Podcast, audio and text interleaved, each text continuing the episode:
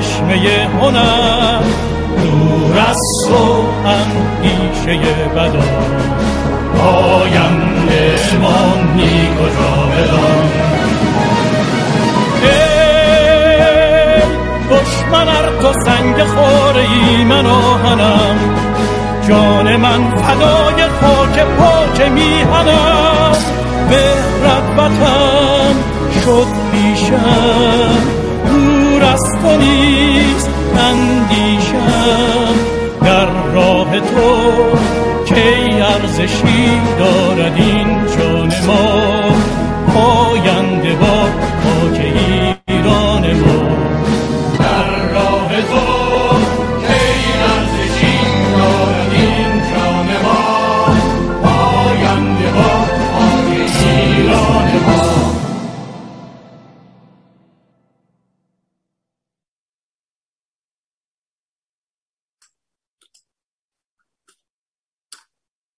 درود میفرستم به عزیزان حاضر در تالار زوم و بینندگان و شنوندگان برنامه امروز.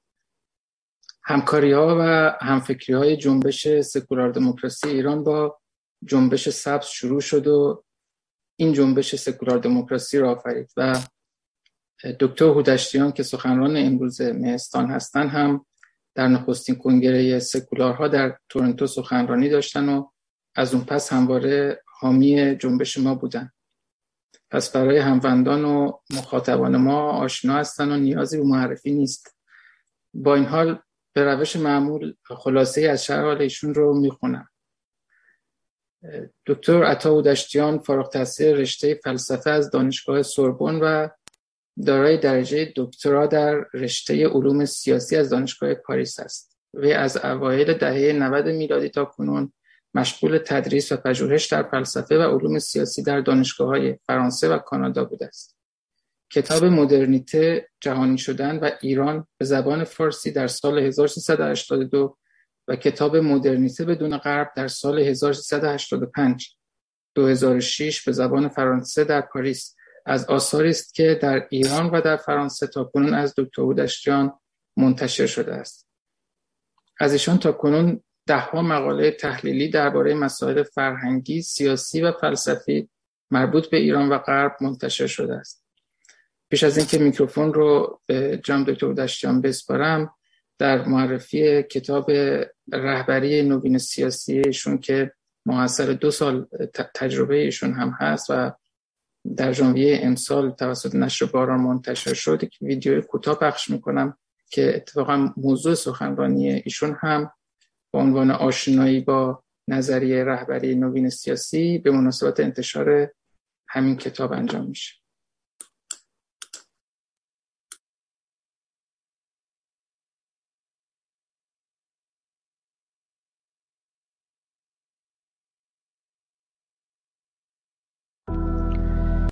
کتاب رهبری نوین سیاسی نوشته عطا بودشتیان در دسامبر 2021 و ژانویه 2022 توسط انتشارات باران در سوئد به چاپ رسید.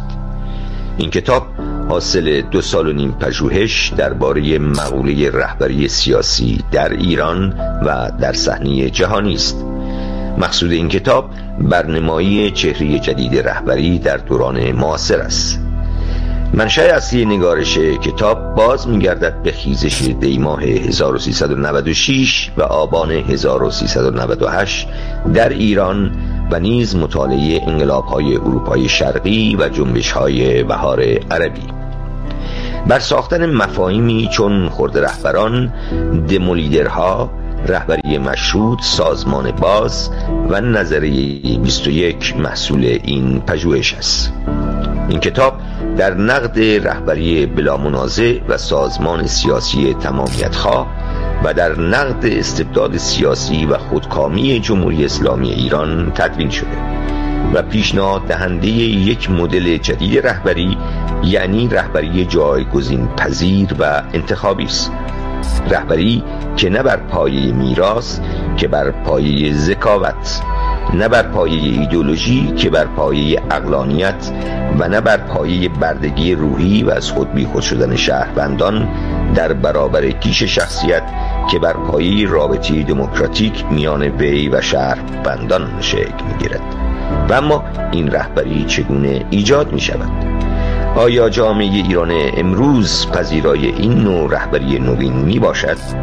اپوزیسیون امروز ایران از چه راههایی توانایی رسیدن به جایگاه رهبری سیاسی اعتراضات و سازماندهی جنبش های مردمی را خواهد داشت این نکات مورد بحث در کتاب رهبری نوین سیاسی است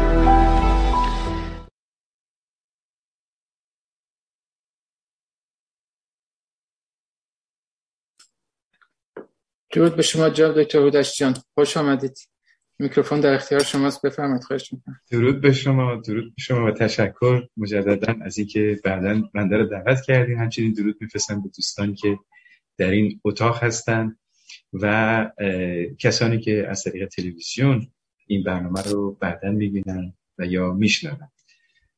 خدمتون هر خب موضوع این سخن امروز در مهستان که حالا اولین بارم نیست که در خدمتتون هستم. کنم دومین سومین بار باشه.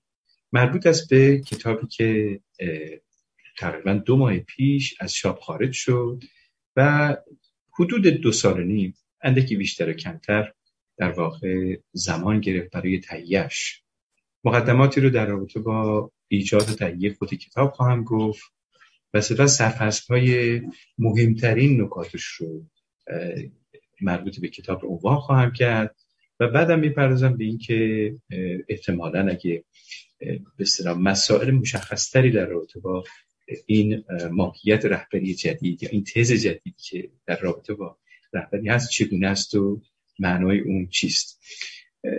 همه پرسش هایی که مطرح میشه رو نمیشه توی سخنرانی کوتاه بیان کرد. کتاب به حال یه مدت زیادی طول کشید بخشی از اون محصل درس های من هست در دانشگاه بخشی از اون محصل گفتگوها و مناظره های تلویزیونی و مقالات و پژوهش های مشخص و معین و کلی یا مشخصی است که در طول این چند سال گذشته داشتم. دیروز در تورنتو تازه برنامه رونمایی کتاب کتاب رهبری نوین سیاسی شده شد و فکر کنم جناب عبدایی هم اونجا تشریف داشتن و اینکه حالا قصد و نیت ما این که در پاریس و در لس آنجلس هم یک جلساتی رو بگذاریم برای رونمایی کتاب. کتاب در واقع حدود 400 صفحه 400 و شاید 8 صفحه هست و 11 فصل داره و 12 پیوست داره. و در واقع مقدمه داره طولانی که متد روش شناسی و متد کار رو عنوان می‌کنه که به چه گونه می‌تونیم مطالعه قرن جدید رو داشته باشیم. یعنی در واقع مقصود مقصد کتاب مطالعه قرن جدیده. یعنی چگونه جهان ما به طور کلی و ایران خودمون هم در ورود کرده به قرن جدید و شاید بتوان گفت که مشخصات و ویژگی های این قرن بسیار متفاوته به لحاظ های گوناگونی که اونها رو اشاره بهشون خواهند کرد با قرن گذشته قرن بیستم. شناخت این ویژگی ها چرایی این دگرگونی ها بسیار بسیار مهمه. البته کتاب در مقام نخست اینها رو این تحولات رو در صحنه جهانی توضیح میده و سپس اینجا و آنجا به تدریج به ایران می‌رسه و ایران رو هم مد نظر قرار میده. موضوع اصلی کتاب نقد استبداد و شکل و شمایل جدید رهبری است که در واقع رهبری جدیدی که به وجود آمده نه اینکه بخوایم بگیم به وجود باید بیاد به وجود آمده چه مشخصی داره؟ ما وارد یه سیکل تاریخی جدید در حوزه سیاسی و در حوزه تعریفمون از اقتدار و درکمون از اقتدار شدیم اساسا. توجه کتاب این هستش که این ورود رو شماتیزه کنه و نشون بده و ویژگی هاشو برنامه کنه. یعنی در واقع کتاب ابداع نمی‌کنه بلکه آنچه که وجود داره رو برنما می‌کنه و براش یک فرمولاسیون می‌سازی که درک و تفهیم اوضاع جهانی رو بیشتر بتونیم بفهمیم. از یک سو بنابراین مسئله رهبری. از سوی دیگه موضوع دوم و بازم اساسی کتاب مربوط به سازمانه. اصولا دو ویژگی در یک در یک تاریخ در یک انقلاب در یک جنبش می شود دید یکی موضوع هدایت هدایتگری برنامه هست ایده ها هست. یکی از موضوع سازمان و سازماندهیه. برای موضوع دوم بنابراین می شود مسئله سازماندهی که می‌گوید که حتی شکل و شمایل سازماندهی استخونبندی سازماندهی و سازمان و حزب متحول شد. متحول شد. یکی از در واقع اون که در ویدیو هم شنفتین سازمان باز یک تزه که این کتاب عنوان می‌کنه و خب ویژگی هایی داره که حتی نمی‌دونم بتونم همه این ها رو در این گفتگو کوتاه بیان کنم. به حال شاید زمینه ای باشه تشویقی باشه برای دوستانی که علاقه من هستن بعدا برن کتاب رو مطالعه کنن و می‌دونم که در میون دوستانی که اینجا تشریف دارن که کسانی کتاب رو پیش از این خوندن و حتما در سال جواب از اونها خواهم آموخت. برای آغاز سخن شاید اینطوری باش بهتر باشه که باید بگم که برای درک قرن 21 میباید که مقدمتا درک ویژه و معین و مشخصی از قرن بیستم داشته باشیم. یعنی قرن بیستم چه بود که ما فکر می‌کنیم که الان پا به یک تاریخ جدید گذاشتیم که با قرن گذشته تفاوت ها داره؟ قرن گذشته اگه بخوایم از لحاظ فرض کنیم جنبش های اجتماعی شکلی استقمالی جامعه یا انقلابات صحبت کنیم خب سراسر بود از انقلابات بزرگ. ماحصلشون معمولا رهبرانی بوده که این رهبران به حال اینجا و آنجا قدرت رو تماما در تحت انحصار خودشون گرفته بودن. این ویژگی رو ما در قرن 21 نمی‌بینیم. تعریف ما از اقتدار در قرن بیستم اقتداری است که می‌گوید که قدرت هم در انحصار رهبره هم اینکه قدرت اساسا به معنی تسلطه. بنابراین این دو ویژگی انحصار و تسلط دو تا ویژگی هستش که موضوع اقتدار رو معین می‌کنه. در حالی که در قرن 21 و آنچه که حداقل کتاب عرضه می‌کنه اینه که ما برای ورود و درک درست سنجیده قرن 21 و درک جدیدی از اقتدار بهتر آن است که تعریفمون از اقتدار و از قدرت عوض کنیم. یک یعنی اون رو از دو عامل شکل دهندش تخلیه کنیم. تخلیه بکنیم. یعنی برش داریم. یکی مفهوم انحصاره یکی مفهوم تسلط. قدرت در در آنچه که کتاب عنوان می‌کنه در واقع قدرتی است که انحصار نمی‌خواد بکنه و تسلط نمی‌خواد بکنه. برای تعریف دیگه از قدرت داده میشه که سعی می‌کنم در طول بحث و در تعریف از رهبری نوین سیا... رهبری نوین سیاسی اون رو بیشتر باز کنم که مفهومش چی. برای آغاز سخن گفتم همونطور که اشاره کردم.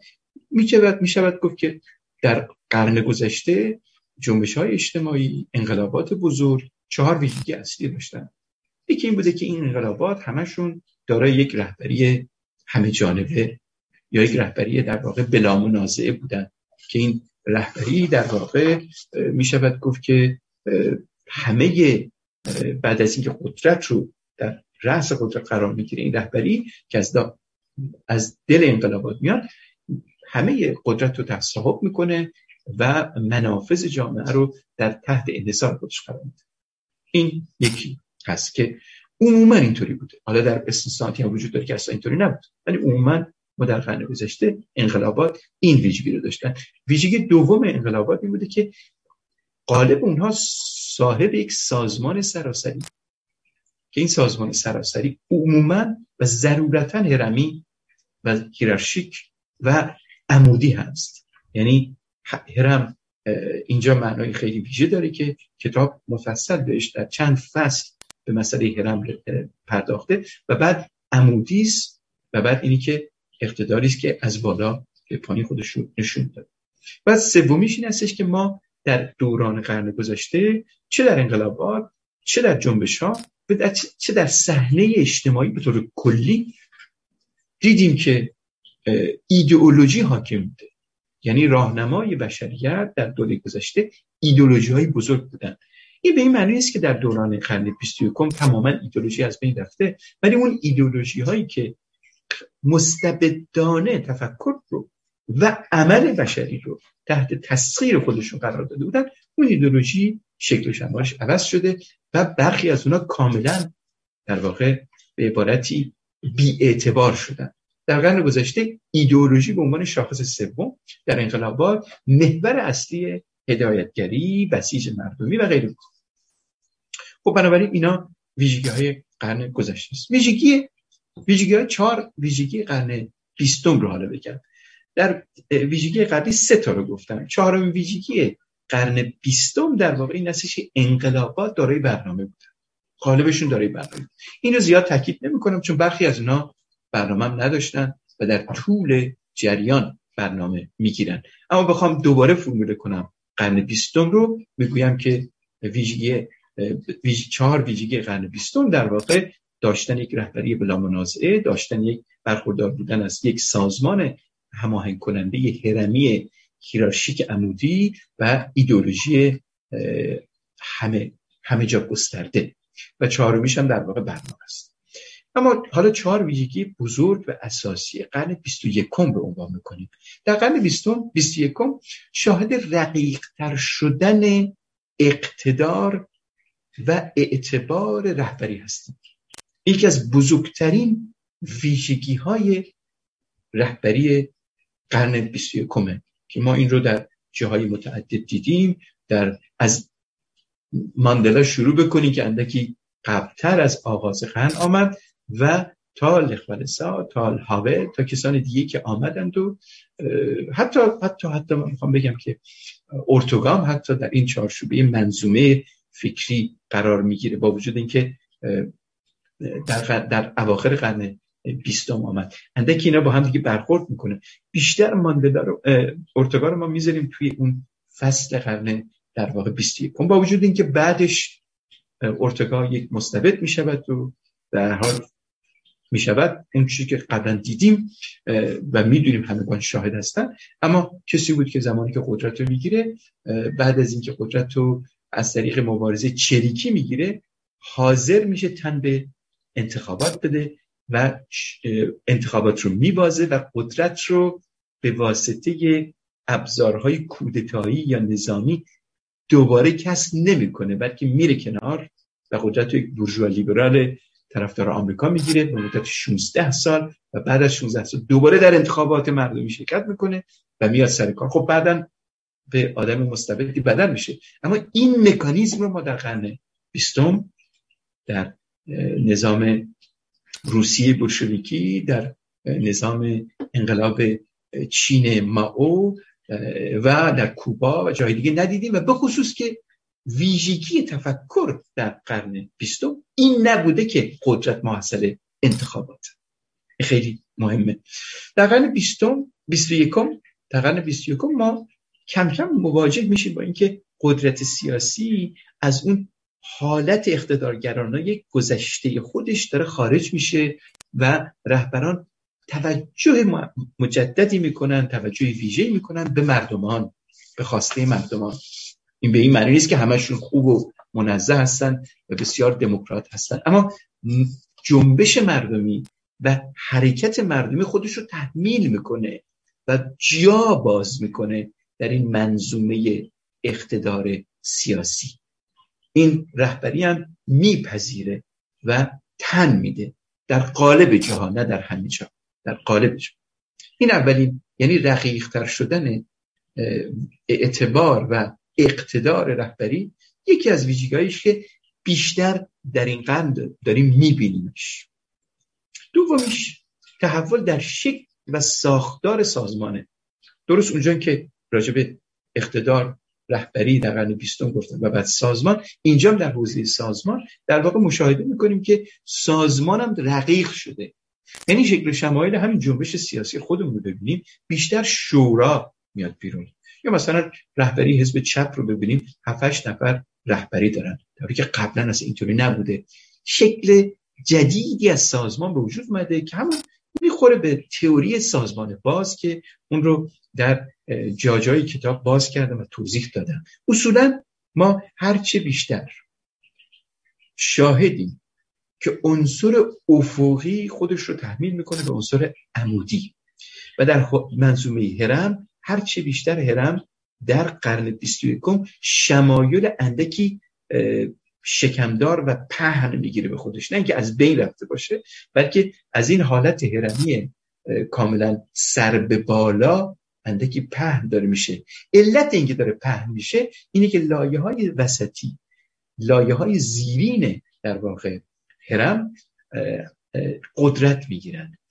و قدرت گرفتن و وارد کارزار شدن. چه در حوزه اجتماعی چه در حوزه اقتصادی چه در حوزه سیاسی اثر بخشن. علتش میگم حالا در بخش بعدی بهش می‌رسم. اما اون چیزی که می‌بینیم حاصل این بحث دوران جدید هست اینه که کارگاه های تولیدی شرکت ها احساب سیاسی گروه بندی های اجتماعی گروه های سیاسی هرچی بیشتر گشاد و پهن شده. مثلا نگاه کنیم به خود ایران خودمون. همونطور که مثال حزب چپ زدن نگاه کنیم انواع شورای مدیریت دوران گذشته اگه مثلا قرن بیستم حتما میشه سازمان یا میشه دیگه حزب.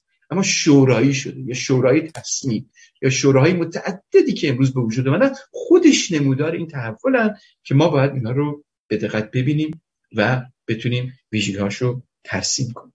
سومین ویژگی قرن بیست یکم اعتبار بخشیدن و تقویت اعتبار جامعه مدنیه. قبل از اینم بوده جامعه مدنی. بسیار متحول بوده بسیار اثر بخش شده اثر گذار بوده اما اعتبارش بیشتر شده. فعال شدن بخش های خاموش جامعه مدنی. علت هم داره. علتشو در واقع در, در واقع می شود که در چهار در واقع عامل می‌توان دید. یعنی این سه عاملی که الان عنوان دارم می‌کنم یعنی رقیق شدن اعتبار رهبری و تحول در شکل سازمان و فربه شدن جامعه مدنی و اعتبار بیشتر جامعه مدنی دلالی داره که به شکل زیرین عنوان می‌کنه. چرا؟ یعنی قرن بیست یکم این تحولات رو پذیره پذیرفته. به چه دلیلی؟ اگر اینجا و آنجا شاهد دقیق تر شدن رهبران هستیم اگر استالین سی سال موند حاول به سختی دور دوم انتخابات رو قبول می‌کنه می‌دونی که ده سال حکومت کرد ولی به سختی قبول می‌کنه و می‌خواد قدرت رو رها کنه. و چرا نسل ماندلا خودش قدرت رو رها می‌کنه؟ و چرا لخ انتخابات رو قبول می‌کنه؟ اینا تحولات کلانن. این به این معنی نیست که پوپولیسم وجود نداره به این معنی نیست که اقتدارگرایی خودکامی گرایی وجود نداره. نه اینا هست اما خب در مقایسه با قرن بیستم بسیار بسیار دگرگون شد این واقعیت که حتما بهش خواهیم پرداخت و حتما در سال جواب ها من پاسخگو سعی می‌کنم باشه.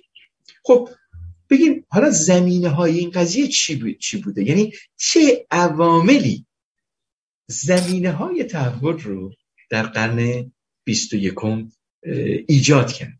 در مقام نخست برای اینکه در واقع بیشتر این رو باز کنیم من باید اول بگم از نقطه نظر تاریخی اون چی که من قرن 21 ازش نام می‌برم اول دسام اول ژانویه 2000 نیست. یعنی از نقطه نظر تاریخی. و از اون زاویه که من بهش نگاه می‌کنم و تحلیل می‌کنم تحول دوران رو بیشتر اواخر دهه 80 و اوایل دهه 90 رو آغاز قرن 21 می‌دونم. یعنی آنچه که قرن 21 رو رقم زد زمینه هاش یک دهه پیش اندکی بیشتر از یک دهه پیش دو وجود منظورم چیه؟ اولین نکته برای اینکه ما بتونیم وارد بحث زمینه ها بشیم این هستش که اولین ویژگی قرن 21 شکست حقیقت مطلق هست. اینو از نقطه نظر فلسفی باز می‌کنم و بعد مقت به مراتب دیگه اجتماعی و اقتصادی می‌رسم. شکست حقیقت مطلق که بحثش قبل از این از دهه هفتاد در اروپا در نزد فلاسفه به وجود اومده بود. یعنی حقیقت مطلق هیگلی دیگه اون اعتبار همه جانبه خودش رو از دست داد و فهمیدیم که حقیقت در دستیکتن وجود نداره و نمی‌تونه پایدارانه وجود داشته باشه. و هدایت و رهبری امری نیست که یک نفر تا به آخرین رو داشته باشه. این در حوزه فکر آغاز شد و حتی می شود گفت که پاره از اون افکار هم به به پست مدرنیسم هم رسید البته. این شکست حقیقت مطلق که بحث مفصلی البته در حوزه فلسفه داره به معنی حقیقت مطلق در همه حوزه ها نیست. مثلا حقوق بشر یک حقیقت مطلق. مثلا انسان به عنوان یک حقیقت جهان شمول یک حقیقت مطلق. اینا عناصری هستن که پایدارانه حقیقت مطلقن. اما حقیقت مطلقی که پیش از این زمین ساز ایدولوژی های تمام خواه بوده اون شکست خورد. به این لحاظ حقیقت مطلق در واقع زمینه های این رو می شود در به عبارتی در سقوط اتحاد جماهیر شوروی هم دید. یعنی یک جنبه سیاسی اجتماعی بسیار قوی و محکم داره. سقوط اتحاد جماهیر شوروی در واقع به عبارتی اعتبار اون مرکز هدایت کننده انقلابات رو که بر پایه یک ایدولوژی استوار بوده رو تقلیل داد و چه بسا که اعتبارش اصلا از بین برد. که این از بین بردن هم باز مطلق نیست. کسانی هنوز هم معتقدن. هنوز ما حزب توده داریم. هنوز کسانی هستن. برای در جهان هستن. ولی عموما دیگه اون اعتبار و اون نفوذ رو حقیقت مطلق از یک سو و اتحاد جمهوری شوروی از سوی دیگه نداره. دومین ویژگی دومین عامل ایجاد بازار گسترده است.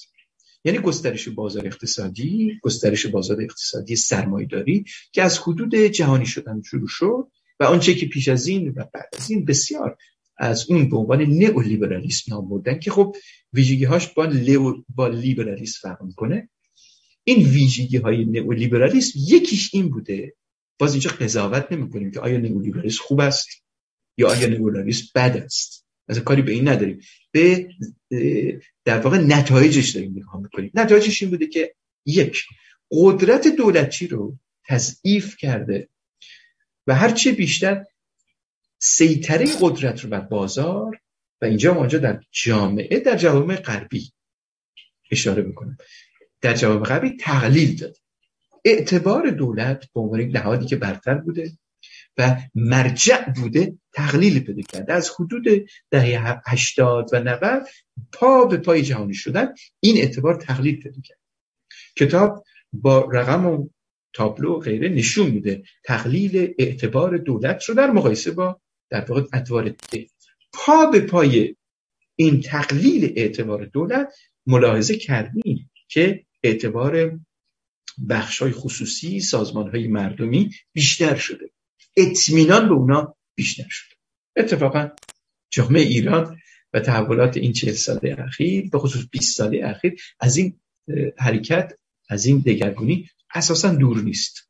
جامعه ایران بسیار متصل و پیوسته با حرکات های جهانی است. به این معنی نیستش که همه آنچه که در جهان صورت می‌گیره انعکاس مستقیم در ایران داره ولی ایران از اون تحولات تاثیر می‌گیره. بر بنابراین این مسئله گشایش بازار به تز اولیه این کتاب یعنی تز مشارکت عمومی در واقع بیشتر اون رو ترسیم می‌کنه که مشارکت عمومی که تز اولیه کتابه به این معناست که مردم هرچی بیشتر شرکت می‌کنن. در گام نخست در حوزه اقتصادی هر کسی حاشیه‌ای اندک کوچک که پیش از این اندک کوچک شناخته می شده می‌تونه سرمایه گذاری کنه دخالت می‌کنه تو بورس شرکت می‌کنه. این به فرد که تا کنون زیر سیطره قدرت بوده و خودش رو اندک و ناچیز می‌دونسته بهش یک حیثیت میده. در واقع می‌شود گفت که به عبارتی به او یک نوع توقع در او یک نوع توقع به وجود داره. می شود گفت که در این تحول آنچنان که کتاب ترسیم می‌کنه دو توقع در فرد به وجود میاد. البته در گام های نخست در جوامع سرمایه‌داری در این دوره چهل ساله که خدمتتون میگم از بعد از جهانی شدن اول توقع از خودش که می‌بینه که می‌تونه حرکت کنه و به واسطه گسترش سوشال موبیلیتی یعنی تحول اجتماعی می‌تونه یه مقدار خودشو بکشه بالا. البته جهانی شدن فقر و فراکت زیادی هم وجود آورده. اون بحث دیگه یه. ولی بخشایی هم تونستن یه مقدار به خودشون جرأت شهامت بدن. از سوی دیگه توقعش از نهادها بیشتر شده. یعنی هرچی بیشتر توقع داره از نهادها که نهادها بهش پاسخگو باشن. و این در واقع شکل اون اقتدار همه جانبه و مطلق رهبری رو که قبلا بهش اشاره کردن رو تضعیف کرده. تقلیل داده. رقیق شدن اقتدار. رهبری در واقع به عبارتی بخشن به این مسئله ارتباط داره که فرد جرأت بده کرده به نسبت 40 سال پیش به نسبت دوران قرن بیستم دارم میگم که بیاد اندگی بیشتر توی صحنه و پرسش بکنه. خب خب خود این این مسئله گسترش باز. چهارمین سومین عامل این هستش ما اصولا و اصولا از دوران به حال دانیل بل که کتاب بزرگ خاتمه شکست ایدولوژی ها تکلن آیدیالش نوشت و بعد ورود به جامعه پست پسا سنتی رو نوشت. یکی از مراجع کتاب من هست. این دانیل بل یه جامعه شناس در واقع راستگرای غربی هست. اما چیزی که میگه جالبه. چیزی که میگه این هستش که واقعا جوامع غربی از دوران فرض بفرمایید دهه 70 و 80 وارد یک دورانی شدن که بسیاری از ویژگی هاش دیگه مثل قرن گذشته دهه های گذشته نیست. دهه های گذشته قرن نیست یعنی عواملش حالا خیلی زیاده. در کتاب اولم راجع به مدرنیته و جهانی شدن اون رو مفصل توضیح دادم. اینجا فقط گفتم که ورود ما تو این کتاب به جامعه فراسنعتی حیبت اجتماع رو عوض کرده و قدرت بخشی بیشتر داده به جامعه مدنی. این ویژگی جامعه فراسنتی است. این میشه عامل سوم که خب این جامعه فراسنتی از طریق الکترونیک یعنی سبک شدن و ارزان شدن ابزارالات صنعتی کار ارتباطات رو زیاد کرده. و این عامل چهارم یعنی جامعه فراسنتی. اهمیتش به این لحاظی که صنعت رو هرچی بیشتر گسترده کرده و اون رو ارزان و سبک کرده. اگه ارزان و سبک کرده راه رو باز می‌کنه به عامل چهارم ما که دیجیتالیزاسیون. در واقع دیجیتالیزاسیون که از اون می‌توان به شبکه ها نقب زد در آورد و شبکه ها رو توضیح داد. در واقع یک عامل بسیار اساسی است در در واقع توضیح قرن 21 قرن 21 قرن شبکه هاست قرن ارتباطات مجازی است. قرن در واقع ورود اون فرد که در تز مشارکت عمومی بهش اشاره کردم به صحنه است از طریق شبکه های مجازی. اونجایی که اشاره کردم که اقتدار مردمان بیشتر میشه و هرچی بیشتر مردم مت... مردمان متوقعتر میشن و هرچی بیشتر توقع از خودشون و توقع از دیگری دارن که ارتباط داره به تز مشارکت عمومی. در واقع اینجا دیجیتالیزاسیون هستش که این امکان رو به وجود میاره. این حرکت رو تسهیل می‌کنه از طریق ایجاد شبکه راجع به شبکه ها کتاب مفصل صحبت می‌کنه و مدرنیته شبکه ها حتی توتالیتاریسم شبکه ها رو توضیح میده و می‌گوید که دوران ما اصر شبکه ها هست که اصر شبکه ها کم و بیش ما رو از هرم در واقع جدا می‌کنه. حالا بحث هرم این ویژگی های قرن بیستم و ویژگی های قرن رو گفتم و چهار عامل قرن بیست رو که عنوان کردم وارد بحث هرم میشیم. اینها چگونه با مسئله هرم ارتباط دارن؟ تئوری هرم در واقع چیزی نیست که ابدا ابداعش در این کتاب باشه. اصولا هرم همه تاریخ بشری رو تاکنون ترسیم کرده. هر جا. بازم غالبا من تقاضا این است که کسانی که به این حرف گوش میدن و حتی کتاب می‌کنن مطلق نبینن قضایی رو. ما مکرو و میکرو می‌بینیم. یعنی روش روشناسی هگلی رو من اینجا میارم.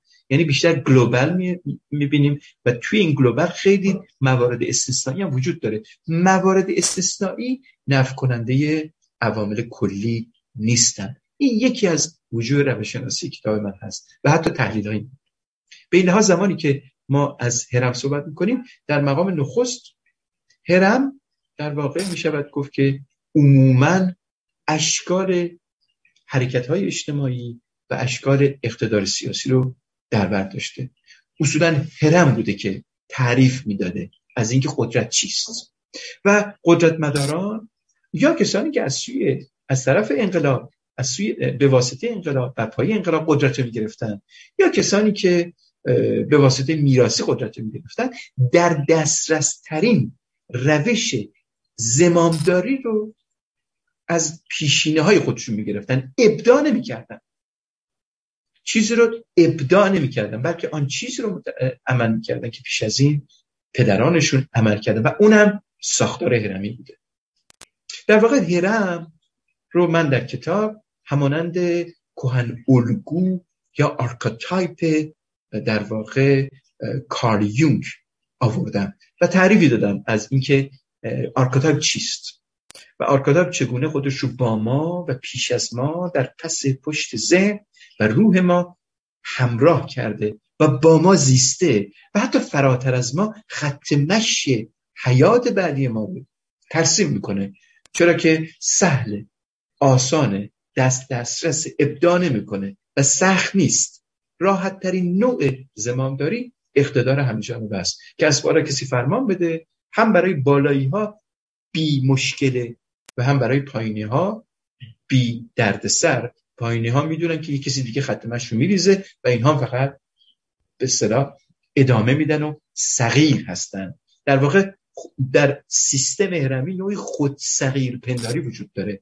که این خود صغیر پنداری زمینه ایجاد هرم رو مهیا می‌کنه.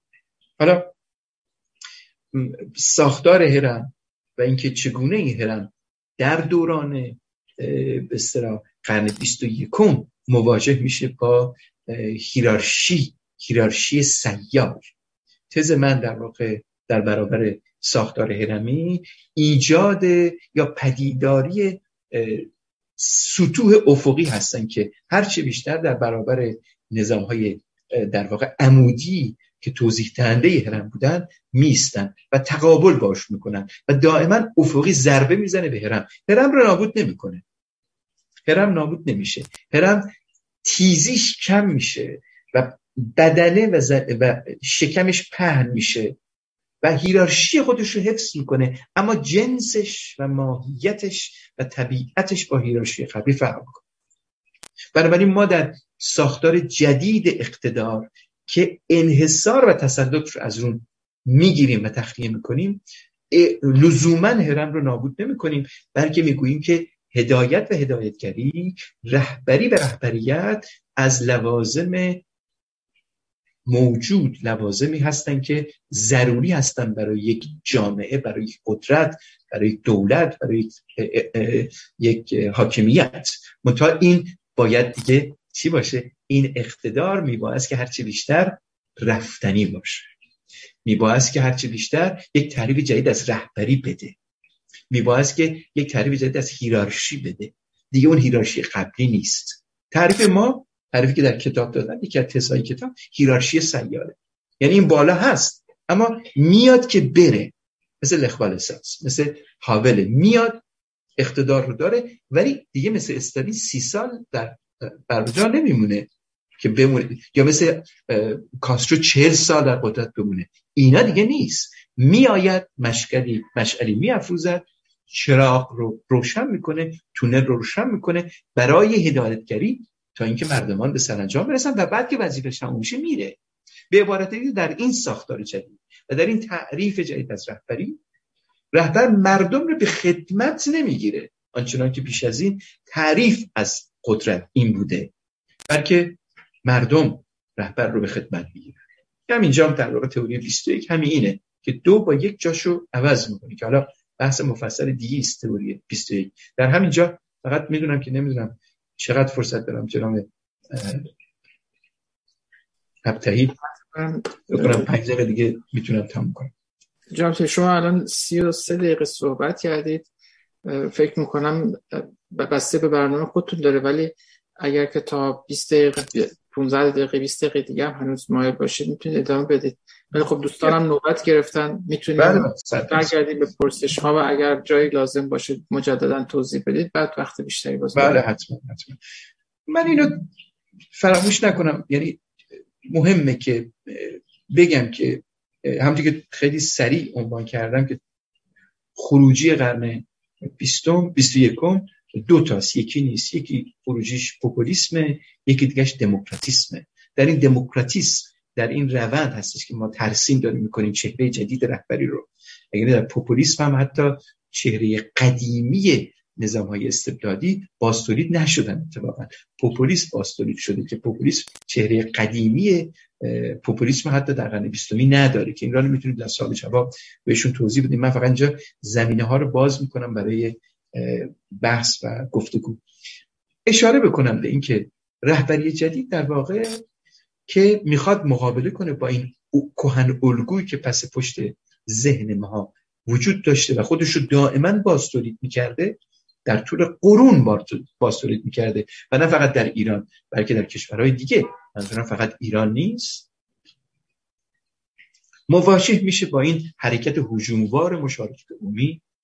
از یک سو و از سوی دیگه تقاضا برای اینی که لایه های پایینی هرم لایه های میانی هرم میکشونن این اقتدار به پایین. هرچه بیشتر ازش تقاضامندن. بر همین افقی هرچه بیشتر خودشو تحمیل می‌کنه به عمودی. و این شکم یا بدنه هرم پهن میشه. اینجاست که در واقع ما مواجه میشیم با اینکه خب اگر رهبری باشه ویژگی رهبری چیست؟ در گذشته چگونه رهبری بوده که امروز رهبری رو باید تولیدیه خواست تعریفش از رهبری رهبری هستش که در واقع از اون به عنوان خورد رهبر نام می‌بره. یعنی این هم یکی تزای برحال کتابه که خورد رهبر رهبری است که همانند رهبران بلا منازع گذشته نیستش.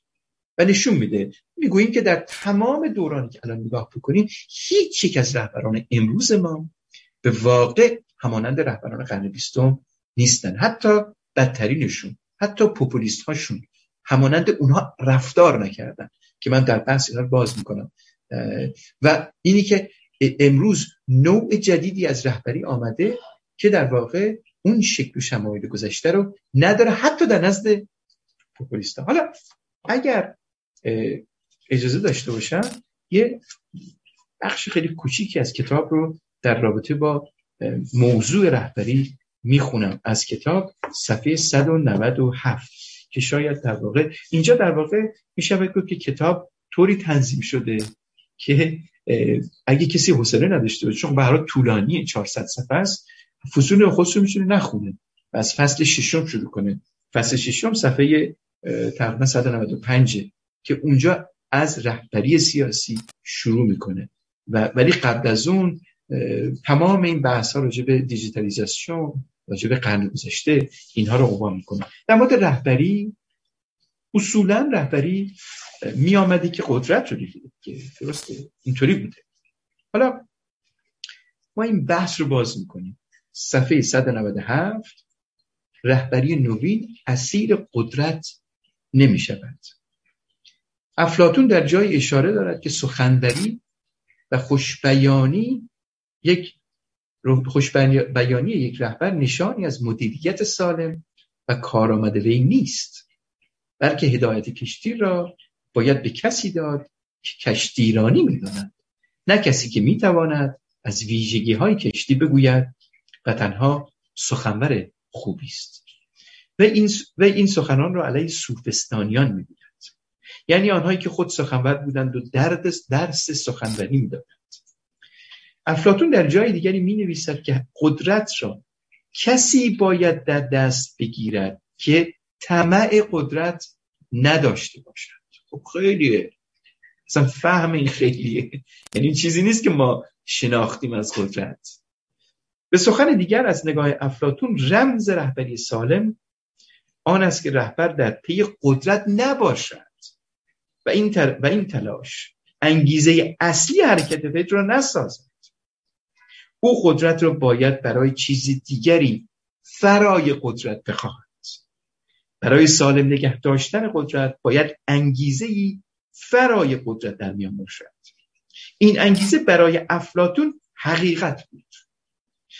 اما آیا می‌توان به این نگاه افلاتونی برای تدوین مدل رهبری مدرن و دموکراتیک امروزین تمکین کرد؟ انگیزه های رهبری نوین چه باید باشد؟ حالا ما که به حقیقت مطلق معتقد نیستیم ما باید چه بکنیم؟ این رهبر از طبیعت دیگری است. می آید که برود و نه آنکه بماند. می آید و شعله شعله می افروزد روشنایی می آفریند و سپس از نگاه ها محو می شود بیشک در این روند سیال وی نام و خاطره و افتخاری برای خود باقی می‌گذارد.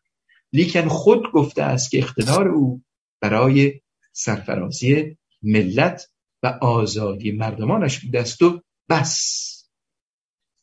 برای دستیابی به قدرت و برای حفظ سلامت آن باید به چیزی فراتر از قدرت انداشید و آن انگیزه اصلی آن و آن را انگیزه اصلی داد کرد. باید انگیزه ای داشت که به خود قدرت خود رهبر و قدرت خلاصه نشود. زیرا کسب قدرت سیاسی تنها برای قدرت قدرت را فاسد می‌کند. قیام علیه یک حاکمیت استبدادی تنها برای قدرت زمینه اصلی برای تکرار خودکامگی و ادامه استبداد است. آن انگیزه چه می‌تواند باشد؟ دو انگیز آن انگیزه دو در, در دو کلام خلاصه می شود آن انگیزه در دو کلام خلاصه می شود مردم و میهن. در پشت این دو محرک عام آزادی مردمان و توسعه میهن پایگیری جامعه مدنی پلورالیسم سیاسی و اجتماعی تحقق حقوق بشر و قوانین دموکراتیک حقوق کارگران محرومان برابری اقوام ملیت ها و صلح با جهان جای می‌گیرد.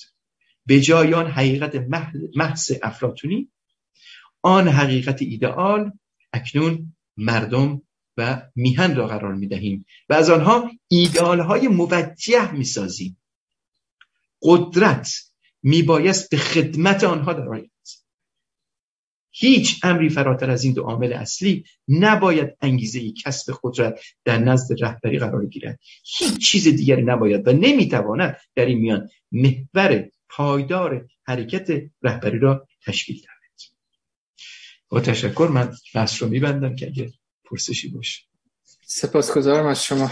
ارز کنم که دوستان نوبت گرفتند ولی من اجازه می‌خوام اول یه دونه از بیرون بخونم بعد یکی از پرسش که از بیرون آمده. خانم فهیمه فرسایی از استکهلم پرسیدن جا دکتر. گفتن که من کتاب دکتر هودشتیان را به دقت خواندم. کتاب خوب و به هنگامی است.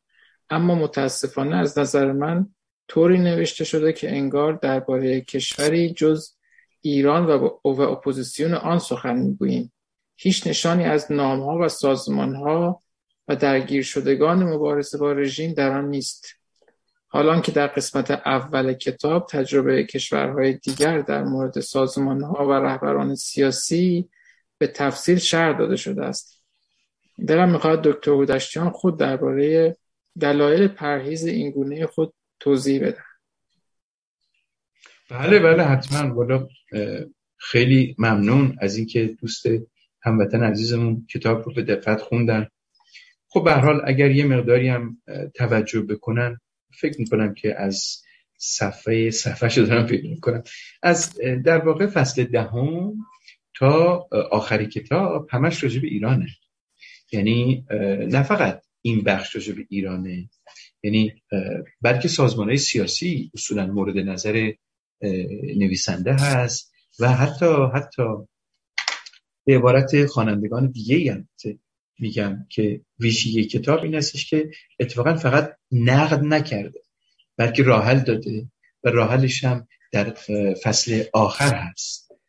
بنابراین فکر می‌کنم اگر خواننده عزیزمون پرسنده عزیز دوباره نگاهی بندازن به فصل آخر اشاره به مسئله سازمان های سیاسی ضرورت همبستگی مکانیسم همبستگی و روش های نزدیکی احزاب سیاسی امروز و حدودا فکر کنم چهارده عاملی که من اینجا نوشتم. فکر کنم چهارده عاملی که جامعه ایران چرا چگونه به واسطه چه عواملی متحول شده در طول چند دهه اخیر.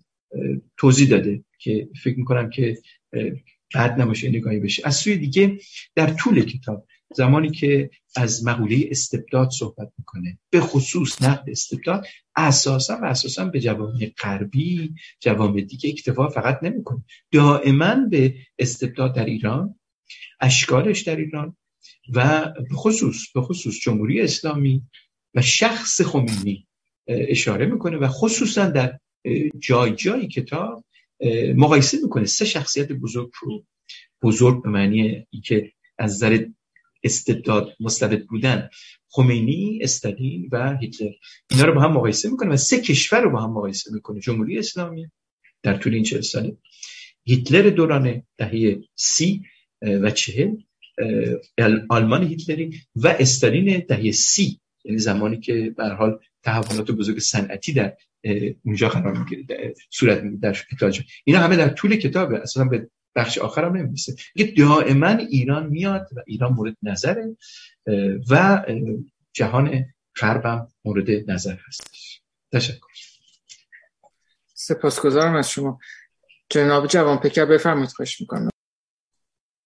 خیلی خیلی سپاسگزارم آقای ابتایی درود میگم خدمت همه هموطنانم و همه دوستانی که در بیرون برنامه رو می‌بینن و جناب آقای دکتر بودشتیان مهمان ارجمند آقای دکتر منم به اندازه هم تلاش کردم کتاب شما رو بخونم و البته اون قسمت آخر یعنی ملحقاتی که داره هنوز طور کامل تمامش نکردم به خصوص این قسمت ده و یازده که شما بفرمایید و ولی چیزی که من خیلی به نظرم توی کتاب در واقع جاش خالی اومد به خاطر اینکه شما به هر حال یک ساختار نوینی رو دارید ارائه می‌دید برای یک سری هم رهبری و هم سازماندهی. طراحی ها همیشه مشکل اصلیشون توی اجرا مشخص میشه. یعنی زمانی که بهترین هم که داده میشه توی اجراست که دیتیل ها و اون لیات ها مشکلات خودشون رو نشون میدن و حتی بعضی مواقع طرح رو از به قول معروف یه انتفاع میندازن این نمیشه انجامش داد. در بخش اول دوم به خصوص شما زمانی که انقلاب های رنگی و انقلاب بهار عربی رو مقایسه میفرمایید توضیح در رابطه, در رابطه با مسئله پیروزی انقلاب های رنگی و شکست بهار عربی توضیح روشنی داده نمیشه و من فکر می‌کنم اون جای خالی اینجا خودشو نشون میده. که از نظر من اون نگاه به فرهنگ این جوامع.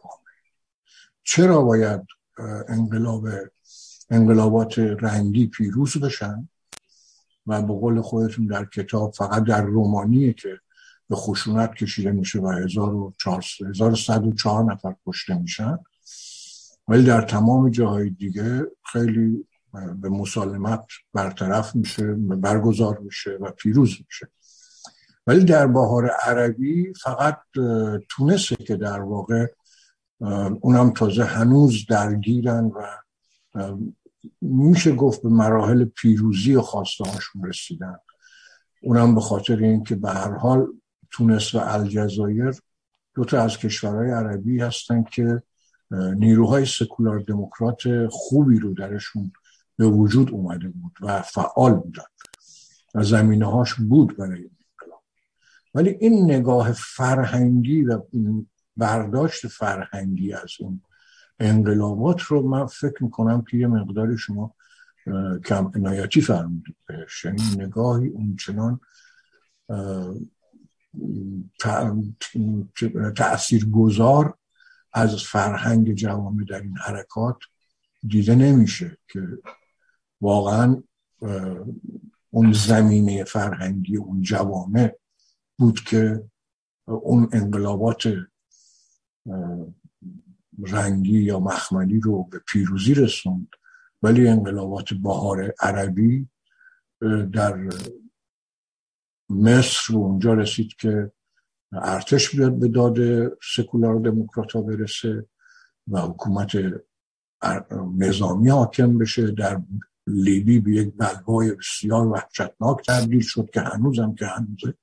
در همون جهنم وجود داره در سرزمین و در سوریه هم که یک جنگ داخلی خانمان براندازی رسید که خب با کمک نیروهای هوایی روسیه و زمینی سپاه پاسداران تونستن این مملکت رو قسمت های بزرگی از این مملکت رو به ویرانه تبدیل کن. نمی‌دونم واقعا پرسش من پرسش منطقی باشه در این رابطه در رابطه مسئله شما. ولی من فکر می‌کنم برای پیاده کردن طرح شما یک بررسی همه جانبه فرهنگی از جوامع و به خصوص جامعه خودمون چون ما می‌بینیم که در پنجاه و هفت یک کشوری که در حال توسعه است یه مرتبه دچار یک سرطانی میشه که 43 سال به نکبت و بدبختی رسیده.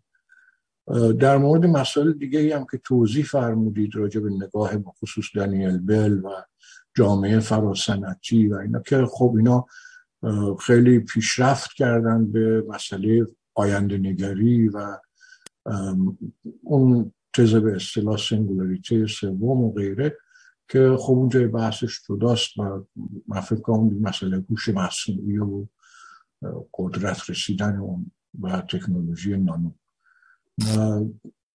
به هر حال سپاسگزارم هم از حضورتون و هم از اینکه پاسخ این هر این کوچکی بدین. خیلی ممنون. مرسی آقای ابجایی سپاس از شما. بفرمایید جناب دکتر. خواهش می‌کنم. بله من فکر کنم اتفاقا اینجا حق با شما هست و فکر می‌کنم که اگر این نگاه فرهنگی رو اضافه کنیم به عوامل متعدد دیگه شکست بهار عربی این نگاه کاملتر میشه.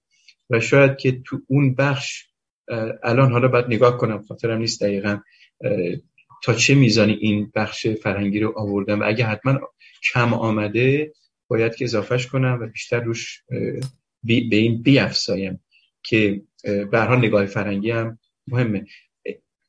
و اینجا با شما همراه هستم.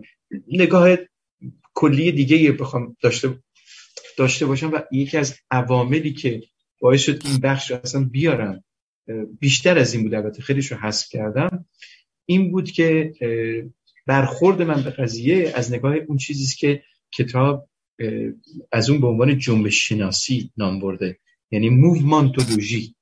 موومانتولوژی. نمی‌دونم این عنوان چقدر آشنا باشه ولی تو کتاب توضیح میده که موومانتولوژی یعنی چی. ببینید از دو زاویه میشه به یک جنبش یا به یک انقلاب نگاه کرد. یکی از زاویه توفیق اون جنبش که آیا این جنبش توفیق پیدا کرده است یا نکرده است. یکی از زاویه ساختار اون جنبش که این ساختار جنبش چیه؟ مثلا زنان در خیابان میآیند ولی جنبششون شکست می‌خوره. خب خیلی مهمه که زنان تو خیابان میان. خود این مسئله نمودار یک تحول بزرگ فرهنگیه که زن زنان گروه های اجتماعی زنان جامعه مدنی جوامع مدنی گروه های مدنی زنان می‌تونن تو خیابون بیان. حالا توفیق پیدا نکردن اون بحث دومه بله اونم هست. ولی نگاه کتاب بیشتر این هستش که زمانی که به بهار عربی نگاه می‌کنیم آنچه که مقصود و مقصد پیگیرانه کتاب هست اینه که ببینیم ماهیت این جنبش چی بوده. جدا از اینکه چرا شکست خوردن. در اون که عواملی که چرا شکست خوردن حتما فرهنگ مؤثره و من باید بیارم. ولی خود این جنبش که نگاه می‌کنه کسی از دور و از نگاه نه توفیقش یا آدم توفیقش بلکه از نگاه ساختاری بهش نگاه می‌کنه یک چیز فوق العاده متفاوتی است با آنچه که ما در قرن بیستم داشتیم. چرا؟ برای اینکه دقیقا در این انقلابات بوده که می‌شود مشاهده کرد که ما اون ساختار سازمان یگانه بسیج کننده رو که عامل دومی بوده است که در ترسیم قرن بیستم از اون نام بردم نداریم. یعنی در مثلا میدان تحریر مصر در جنبش فرض فرمایید حتی الجزیره حالا الجزیره تو بهار عربی نبوده ولی جنبش های الجزیره اینطوری بوده. و یا کشورهای دیگه کل آفریقای شمالی که نگاه بکنی حتی سوریه حتی سوریه قبل از اینکه ماجرا نظامی بشه. اینا جنبش های پراکنده مردمی بودن که سازمان واحد اصلا نداشتن. دو رهبری واحد نداشتن. سه ایدئولوژی واحد نداشتن. این سه عاملی که برای من خیلی شگفت آور بود. نه این که ما در گذشته هم خب داشتیم جنبش هایی که رهبری نداشتن جنبشی که ایدئولوژی نداشت خب داشتیم. خیلی پراکنده داشتیم. ولی اینکه جنبشی بوده است مثل جنبش مثل که به سرانجام رسیده. یعنی تموم شده کارش. یعنی رهبری قبلی رو از بین برده ساختار جامعه رو عوض کرده ساختار قدرت سیاسی رو منظورمه عوض کرده به یه قدرت سیاسی جدید برده. حالا بعد این اسلامی شده و بعد کودتای نظامی شده و اینا مثل ماجرای نیکاراگو است و ارتگا ولی خود این روند روند بسیار جالبی است. شبیه یک جنبش پراکنده کور نیست. شبیه یک انقلاب واقعی است. اما انقلابی است که ویژگی هاش از نقطه نظر موومنتولوژی یعنی نگاه جنبش شناسی ساختار شناسی شبیه به انقلابات قرن بیستم نیست. از نقطه نظر درونی میگم. بعد اینکه به حال به قول شما درست میفرمایید اسلامی اسلامی سر کار میاد در مصر و بعد وقت کودتا می‌کنن. چون نمی‌خوان که جامعه مصر مثل ایران بشه کاملا حق شماست. اینجا مسائل فرهنگی بسیار زیادی اما اگر این نکته ای که مورد نظر کتاب رو هست رو نبینیم مقصود مقصد کتاب رو شاید مثلا یه مدار بیشتر بر روش تعمق بکنیم. اینجاست که در واقع من از این زاویه قضیه رو دیدم. یعنی از زاویه واقعا ساختار این انقلاب. برای ممنون از اینکه این نکته رو گفتی. من یادداشت کردم که این نکته رو حتما در بازخانی کتاب بهش اشاره کنم که روز روزگاری چاپ دوم چیز درآمد. این رو حتما اضافه کنم. مرسی. سپاسگزارم از شما جواب داشتن. آقای هوشنگ دانشفرز از نیویورک پرسیدند یا نوشتن ببخشید من نخوندم شد. به دلیل اشاره دکتر هودشتیان به شورای گذار از ایشان می‌پرسم که شما آقای دکتر هودشتیان در شورای گذار آقای شریعت مداری هم حضور داشته اید یا دارید؟ ممکن است توضیح بدهید که آیا این سازمان با مدلی که در کتابتان شهر داده اید می‌خواند یا نه؟ حضور دارم یا ندارم که این بحث شخصی است و خصوصی است. این چیزی نیست که به اینجا مورد بحث قرار داشته باشه. و این ولی اینکه این شورا شورایی است که مثل ساختارهای دیگه هستش شورای گذار. یعنی شورای دوران گذار یک ساختاری داره که از نقطه نظر مطالعه ساختاری خیلی متفاوته با این حزبی که ما در گذشته داشتیم. و این حزب مثلا فرض فرم یه رهبر بنامونسه داشت خیلی قدر قدرت بالا آقای کیانوری نشسته و همه اندامواره این ساختار رو در دست داره و هدایت می‌کنه و خیره و غیره. نه من فکر می‌کنم اینطوری باشه شورای مدیریت. تا اونجایی که دریافتم تا اونجایی که شناختم اما به هر صورت نه فقط شورای مدیریت دوران گذار بلکه احزاب دیگه سازمان های دیگه شوراهای دیگه به این شکل یعنی بیشتر نوسان پذیر و قلطان پذیر و حالت هیرارشی سیال رو به خودشون گرفتن که این ویژگی هستش که ما در سازمان ها ساختارهای امروزی می‌بینیم. سپاسگزارم از شما. جناب دانشور بفرمایید خواهش می‌کنم. ممنون. های درود می‌رسم به بندن گرامی و مهمان محترم جناب بودشتیان. من البته افتخار گفتگو با ایشونو در انجمن ققنوس داشتم و بسیاری مطلب با هم صحبت کردیم. ولی خب اینجا می گفتم به حال چهار نکته بود به نظر آمد که یادداشت کردم. منتاج اگه اجازه بدین از اونجایی که آقای بودشتیان راجع به مفهوم قدرت صحبت کردن یه جمله ای رو همین الان به نظر آمد از پوپر در کتاب جامعه باز و دشمنان آن. میگه که پوپر میگه که پیروان افلاتون هگل و مارکس هرگز نخواهند فهمید که سوال قدیمی چه کسی باید فرمان براند. باید جای خود را به این پرسش واقعی تر بسپارد که چگونه می‌توان فرمان روایان را رام کرد و سرکشی باز داشت. من فکر می‌کنم این یک یک جمله خیلی فشرده ای از اون مفاهیم بود که آقای اودشتیان گفتن تفاوت بین قرن مثلا بیستم و قرن کامل. اما از این چهار نکته که اگر فرصت شد خدمت ارز کنم اول نکتهش برمیگرده به اون چه ایشون در صفحه در واقع 78 کتابشون راجع به زنان گفتن. ایشون اشاره می‌کنن که نفوذ زنان در جامعه صنعتی در واقع طوری شده که زنان قرن 21 رو در واقع رقم خواهند زد. اما در این مورد و به خصوص در مورد مبارزه زنان در ایران من فکر کنم که به یک توضیح کمی بیشتر نیازه. بگمان من آینده دموکراسی در ایران بستگی به قدرت و استقلال جنبش زنان داره.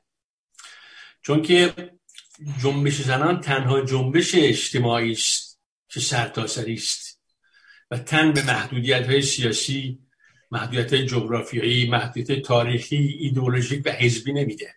حداقل تا حالا نداده علت هم که رایی از قید و بندهای جامعه پدرسالار قبیله ما خواست تمامی زنان ایرانه هم از اینکه از چه تبار چه دین چه قوم و چه جغرافیایی باشن. یک ویژگی مناسب فردیه که خیلی اهمیت داره. و ویژگی های جامعه پدرسالار قبیله ما گرچه واضحتر از هر جا در خودشو در چهره جمهوری اسلامی و حکومت اسلامی نشون میده. اما عرصه های دیگه اجتماعی خارج از این حکومت هم در واقع وجود دارن. از مثل خانواده بگیریم تا اداره از مدرسه بگیریم تا تا تشکیلات های سیاسی و غیر و غیرو اونجا هم در واقع جولانگاه این مناسباته. بگمان من اگر جنبش زنان ایران حالا چه در داخل کشور چه در خارج فرقی نمی‌کنه. بتونه استقلال زنانه خودش رو چه به لحاظ تشکیلات و چه به لحاظ رویکرد به آزادی و حقوق مساوی حفظ کنه احتمال درگیری های قدرت طلبانه بین گروه سیاسی در آینده و بروز آشوب های سیاسی بعد از فروپاشی جمهوری اسلامی بسیار کمتر از زمانی است که این جنبش بزرگ یا وجود نداشته باشه یا تکه تکه شده باشه و زیر رهبری مثلا گروه سیاسی قرار گرفته باشه. یه نکته بود. نظرم که بهش باید توجه زیادتری کرد توی مسائل سیاسی ایران. نکته دومی بود که برمیگرده به صفحه 296 که در اینجا در واقع نویسنده می‌گوید بله. یک اصول توافق عمومی رو اعلام می‌کنن که چهار تا است که بر اساس این اصول توافق عمومی در واقع می شود بین گروه های اصلی اپوزیسیون که البته اینجا حالا گروه اصلی من خیلی متوجه نیستم چه گروه از چه گروه است چون همه گروه های اپوزیسیون خودشون رو اصلی ترین گروه ها میدن که یکیش هست رعایت شماره یک رعایت حقوق بشر حقوق اقوام و ملیت های ایرانی. دومیش حاکمیت سکولار دموکراتیک و سومی انتخابات آزاد و بالاخره چهارمی تمامیت ارزی که بعد تاکید می‌کنه که اگر در واقع حقوق مساوی و عادلانه اقوام و گروه های اتنیکی رعایت نشه و قانون مدافع اون نباشه بیعدالتی می‌تونه می‌تونه آغازگر اختلافات و تشنجات با دولت دموکراتیک آینده بشه. خب من راجع به این موضوع مقدار مکس کنم. در واقع بحث بگم من اولا این چهار موضوع رو میشه به نظر من خلاصش کرد در یک جمله کوتاه. و اون است که بگوییم پذیرش دموکراسی در چارچوب حاکمیت ملی. برای شما وقتی دموکراسی رو بپذیری انتخابات آزاد توش هست چون دموکراسی بدون انتخابات آزاد بی‌معنیه. حاکمیت دموکراتیک قطعا اساس دموکراسیه. و رعایت حقوق بشر هم همینطور یعنی دموکراسی مدرن بدون حقوق بشر و یا حتی دموکراسی های اروپایی بالاتر از حقوق بشر حقوق اتحادیه اروپا حقوق اتحادیه رو تعیین کرده که در بعضی موارد خیلی پیشرفته از حقوق حقوق بشر کلاسیکه. این یه نکته که خب این خودش این اینو نشون میده و نکته بعدی در واقع حاکمیت ملی وقتی میگیم خب ببینید برای اینکه ما یه دونه کشور داریم دیگه. دو تا کشور ده کشور که نداریم. بخوایم یه کشوری داریم توش می‌خوایم دموکراسی باشه. یعنی اینکه اولا حاکمیت حق حاکمیت ملی رو ما می‌دونیم که نمی‌تونیم تقسیمش کنیم.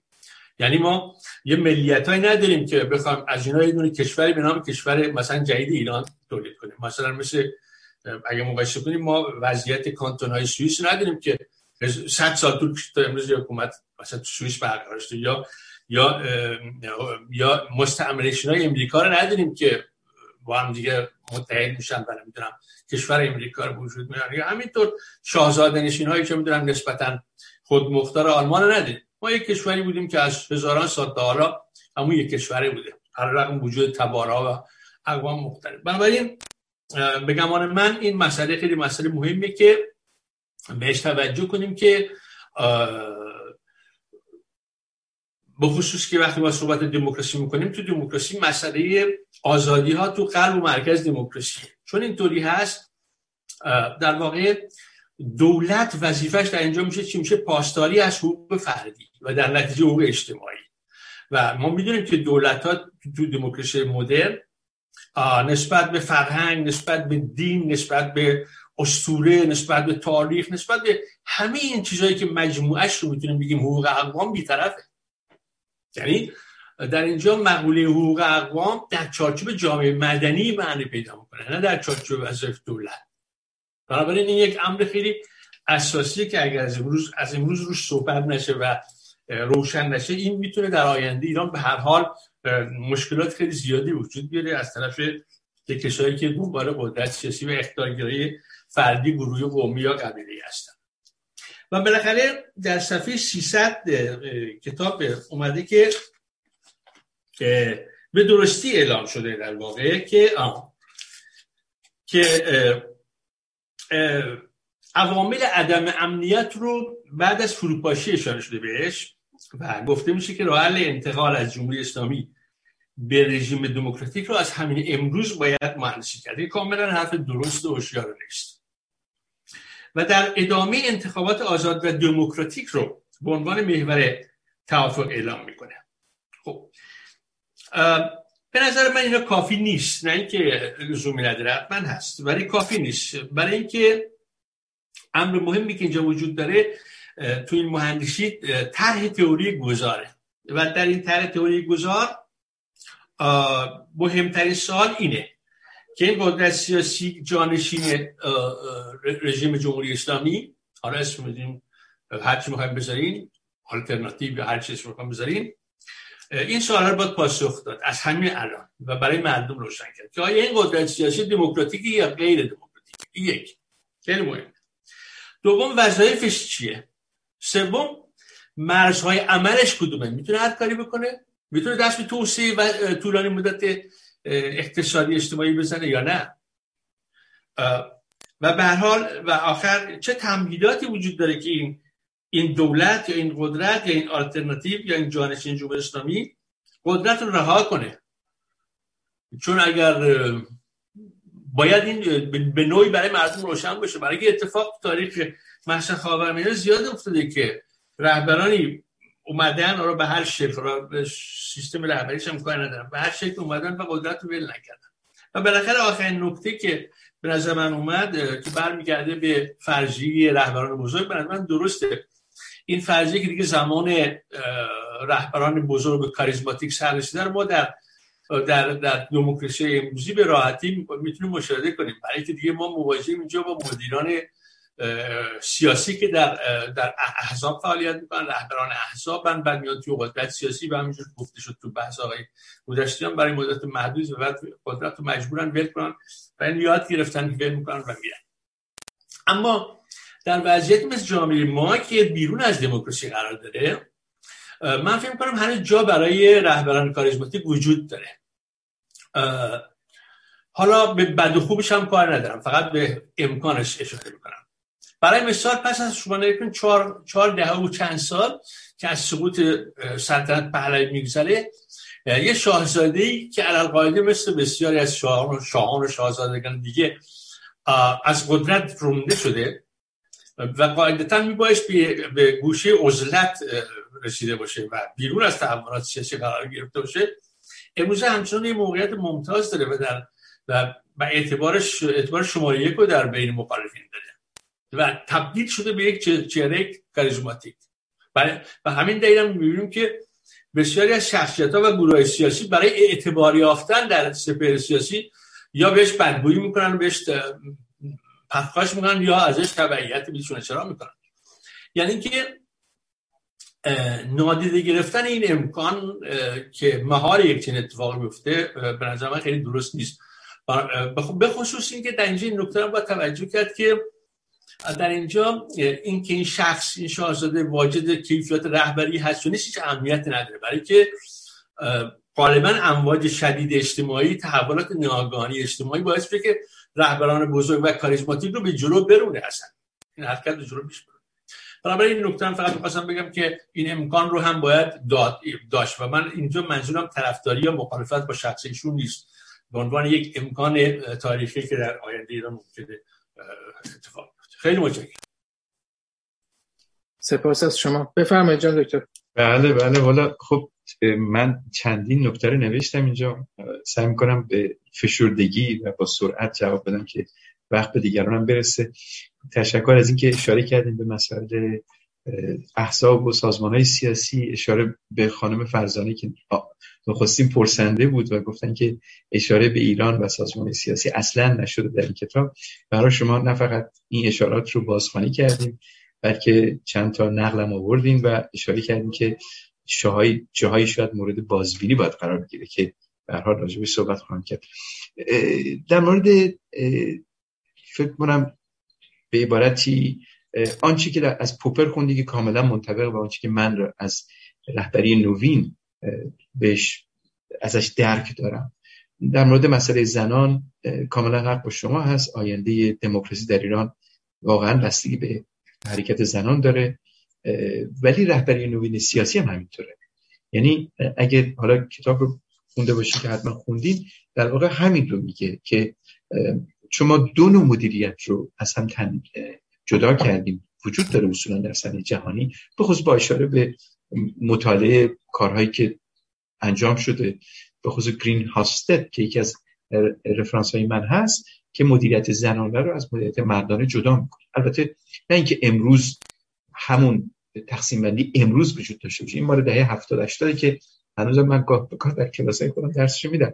اما این که مدیریت زنانه ای وجود داره و این مدیریت زنانه یا وجود داشته و اینکه مدیریت زنانه به معنی نزدیک شدن به مردم و هیومنیست بودن رفتار و گفتگو و سازش هست اینا ویژگی های مدیریت زنانه هست. در برابر مدیریت مردانه که بیشتر رفع و دفع خروج مخالفین و بیشتر یه نوع violence وجود داره هم در زبان هم در کلام. هم در رفتار در اون دوری که تحلیل می‌کنه حافظه رهبری نوین سیاسی به این لحاظ رویکردی اندکی زنانه داره. یعنی نزدیک به مردمه و اصلا کارش اینه که واسطه بشه نه اینکه یک بخش از جامعه رو بزداید بلکه واسطه میشه که همه نیروها به هم جمع بشن برای اون ایدال موجه که در واقع مردم است و ملت است و میهن است. در واقع اونها عوامل ایجادگر این رهبری نوینن که خودش قدرت رو نمی‌خواد بلکه قدرت رو وسط می‌ذاره برای اینکه مردم به به آزادی و به خوشبختی برسن. مسئله فرض فرمایید توافق عمومی اگر ما بگیم پذیرش دموکراسی و حاکمیت ملی که میفرماییم که کافی شاید به نظر من کافی نباشه. امروز از انواع اقسام جوامع دیکتاتوری و غیر دیکتاتوری و کمتر دیکتاتوری و خودکامه و کمی خودکامه همه صحبت از دموکراسی می‌کنن. و برای منی که به آفریقا و افغانستان و شمال و جنوب کشورهای فقیر بسیار سفر کردم و می‌کنم مشهوده که همه اینا ادعای مونتسکیو رو قبول کردن که باید قدرت سگانه باشه دیگه از این بالاتر روزنامه ها آزاد باشن. اما در این قدرت سگانه هماره اگزیکوتیوی که یعنی دولت است که قدرت های دیگر هدایت می‌کنه. قدرت سگانه است نام و نشان سگانه داره. اما اگزیکوتیوی که می‌بره. من می‌خوام بگم که گفتن دموکراسی خب خوبه اما تدقیق کردنش هم مهمه. به این لحاظ که چیزی رو از دست نمیدیم. اگر ما تدقیق کنیم با وجود اینکه در این تدقیق و جزنگر بودنمون همون جزها همون مفهوم دموکراسیه. اما اگه تدقیقش کنیم گفتگومون درک متقابل از مسئله دموکراسی خواهیم داشت. چون هنوز معلوم نیست که درک ما از دموکراسی چیست. زمانی که دموکراسی صحبت می‌کنیم درکمون چیست. مثال براتون می‌زنم. در خیلی از گفتگوها از عدم تمرکز برای سازماندهی به اصطلاح زمامداری قدرت در آینده صحبت می‌کنم. خود من از عدم تمرکز صحبت می‌کنم. اما هیچ معلوم نیست اون کسی که جوری من نشسته از عدم تمرکز درکش فدرالیست باشه. همچنان که بعدا کشف کردم در گفتگو که با شخصی که متعلق به خرطه بلوچستان بود میگفتش که بله من همین عدم تمرکز شما رو قبول دارم. اصلا فدرالیسم یعنی همین و این فدرالیسمه. یکی دیگه می‌گفت نه این عدم تمرکز درست فدرالیسم نیست. آمده برای اینکه اون رو نفع بکنه. قرض اینه که هرچی بیشتر ما دقیق کنیم بهتره و با این موافقم که پذیرش دموکراسی و حاکمیت ملی کافیه. اما دقیق ترش بکنیم شاید برای ما لازم باشه که بتونیم توافق عمومی رو بر سر واقعا فهم متقابل بگذاریم.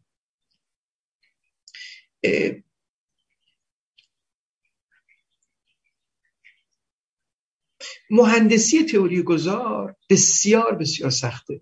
پرسش این بود که آیا قدرت دولتی بعدی دموکراتیک خواهد بود یا نه؟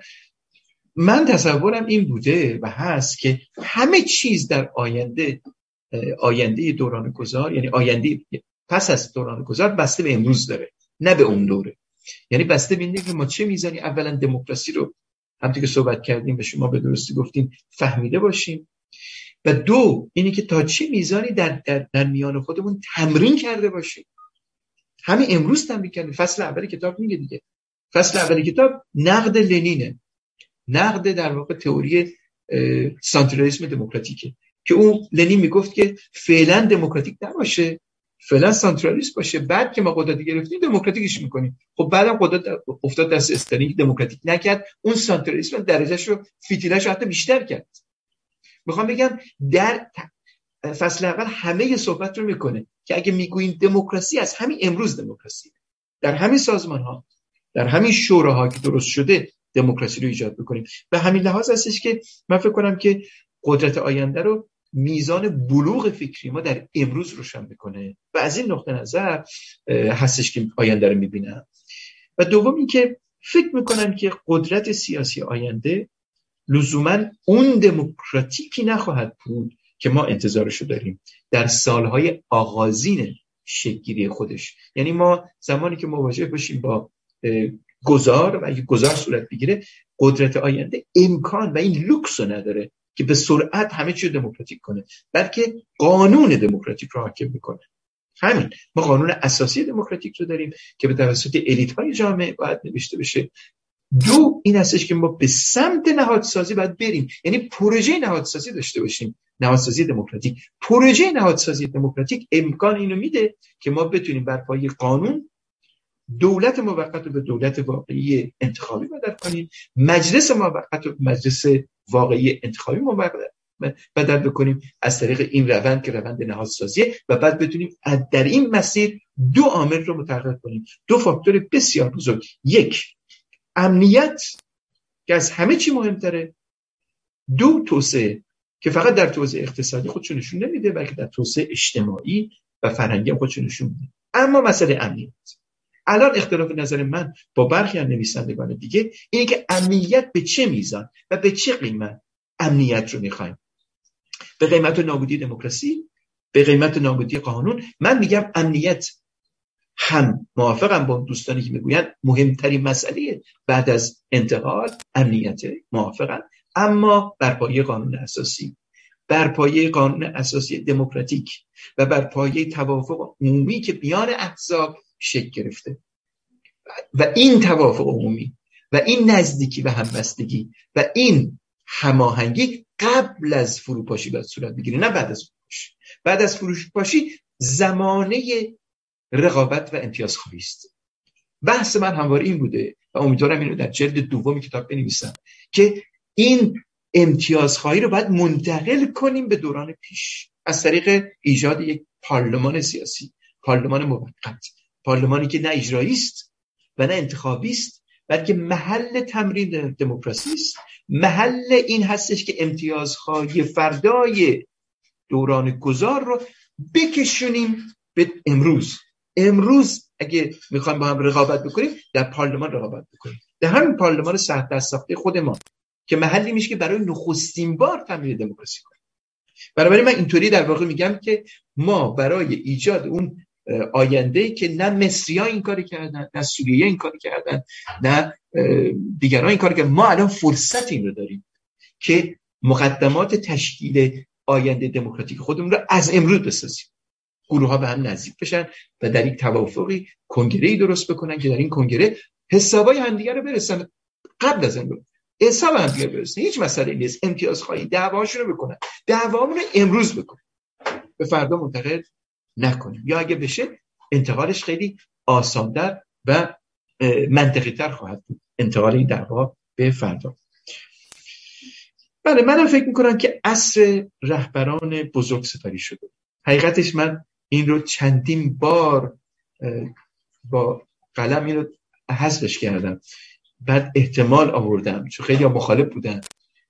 کسان چون کتاب رو به حال 17 نفر قبل از اینکه کتاب منتشر بشه خوندن. و برخی از اینا فلاسفه بودن استادان دانشگاه بودن نویسندگان بودن و مطالعه کردم گفتم آقا شما نمی‌تونی پیش بینی دقیق بکنی که این از سپری شده کاملا. من گرایش اصلیم در زبان و در کلامم و در فکرم این هستش که این از سپری شده. اصل رهبران خودکامه مدل قرن بیستمی. نه اینکه خودکامگی رفته. اینو توضیح میدم. خودکامگی نه. من منتظر اون سالهای خیلی به اصطلاح پیچیده تر هستم که پوتین رو حتما می‌خواد بیاره که بگه پوتین الان نمونه رهبری مثلا فلان. در واقع اینطوری نیست. در واقع رهبری پوپولیستی امروز در هیچ حوزه‌ای در هیچ حوزه‌ای. من این رو حالا حاضرم بحثش بکنم. قابل مقایسه با رهبران استبدادی قرن گذشته نیست. حتی پوتین حتی رهبری چی پوپولیست هستن. حتی می‌خوام بگم پوپولیستایی که قدرتی داشتن که کودتا بکنن در جواب دموکراتیک مثل کنگره حرکت کنگره در دوران دانالد ترامپ بالاخره این کارو نکردن جرأتش نداشتن و بازگشتم به اقتدار قانون اساسی. دانالد ترامپ اینو گفت. یعنی می‌خوام بگم از دور این دوران قرن بیستم برای ما تکرار نمیشه. یه چیزی شبیه اونو داریم ما. یعنی پوتین خیلی دور نیست. اما اون نیست. واقعا اون نیست. مثلا مثال برای من نمی‌خوام وارد زیاد طولانی بشیم بعد. ولی مقایسه کنید جامعه شوروی امروز رو با جامعه شوروی دوره استالین از قابل مقایسه نیست. تعدد سال مبارزات سیاسی اجتماعات متعدد مخالفت های بسیار بزرگی که با پوتین میشه و اینکه پوتین مجبور میشه رهبران رو بکشه از بین ببره و این میزان کشتن از بین بردن به همانند استالین. استالین اصلا اجازه نمی‌داد که ناتو بکشتیم ما اصلا اپوزیسیون data نداریم نسبت به اپوزیسیون دوران شوروی استالین. اصلا data وجود نداره برای هیچ اپوزیسیونی وجود نداشت. ولی امروز وجود داره. امروز هستن امروز هستن. و اگر واقعا ژنرال هایی بخوان که به خاطر منافع ملی شوروی کودتایی بکنن و پوتین رو بردارن جامعه مدنی آماده است که نخبگان جامعه مدنی دموکراتیک دموکراسی خواه رو به جای پوتین بگذاره. در حالی که اصلا این موقعیت در دور قرن بیستم در شوروی وجود نداشت از این بحث میگذرم برمیگردم به مسئله شاهزاده. اشاره کردیم به موقعیت ممتاز ایشون در جامعه ایران. شاهزاده به عبارتی درک من درک خودم رو میگم موقعیت ممتازش بخشش به خاطر شخصیت ایشونه. بخشش فقط به خاطر این نیست که جمهوری اسلامی شکست خورده. بخشش به خاطر اینکه آمده است و می‌گوید که من آدم افتاده ای هستم. فقط چراغ می‌زنم تو تونل. فقط چراغ می‌زنم تو تونل. مردم ها برین جلو. من رهبری نمی‌خوام. درسته که ساختارها و دوران تاریخی است که رهبران رو می‌سازه. این بحث درست شما رو قبول دارم. کاملا. درسته که ما نمی‌دونیم چی پیش میاد. امکان داره دیکتاتوری بشه. ولی رهبری شما دیدین که پیش از این تا به این میزان بگوید نه رهبری رو می‌خوام نه حتی سلطنت رو می‌خوام. دو تا ویژگی خیلی مهمه خیلی مهمه. نه رهبری می‌خوام نه و در رفتار و در گفتارش هم نشون میده. خب این به نظر من یک ویژگی است که قابل تمجید یعنی جمهوری خواهانی که من باشم و رادیکال ها چپ ها مخالفین باید به این توجه کنن و با این قضیه کار بکنن و با این روند حرکت بکنن که اتفاقا در این روند هماهنگ کننده با شخص شاهزاده امکانی به وجود نیارن که شاهزاده اتفاقا مستبد بشود یه روزی که اگر به قول شما به قدرت بسه شاید مستبد بشود. امکانی به وجود نیاره. ما هرچی میشکم با هم کار بکنیم این امکان کمتر میشه. هرچی بیشتر دور بشیم این امکان بیشتر میشه و اون رو تنها می‌گذاریم برای اینکه اتفاقا به دست تاریخ سپرده بشه. ما میگیم به دست ما سپرده بشه نه به دست تاریخ. و بگذاریم که این روند شکلگیری استبداد که احتمالا در همه جوامع امکان داره به وجود بیاد نوعی از خودکامگی شاید به وجود بیاد پوپولیست و غیره. کاملا موافقم. ولی میگن این روند چون دیدیم نمونه ها و شواهدش رو در زبان و در کلام و در رفتار ایشون بنابراین می‌تونیم احتمالا کمکی بکنیم برای اینکه نشود. از طریق نزدیک شدن نه از طریق جدایی و غیره. اتفاقا من فکر کنم همین این هم نوعی از رهبری نوین دوران ما هست که یک کمی شمایل شمایل شکل شمایل اون رهبری نزدیک به مردم رو به خودش می‌گیره. و این خیلی خوشاینده برای مردمی که به خصوص برای جوانانی که امروز اتفاقا زیاد دیده از گذشته ندارن ولی می‌دونن که این رهبری مدرن متفاوت هست با رهبری آخوندهایی که در حکومت هستن. با تشکر. بحث رو میبندم. سپاسگزارم از شما.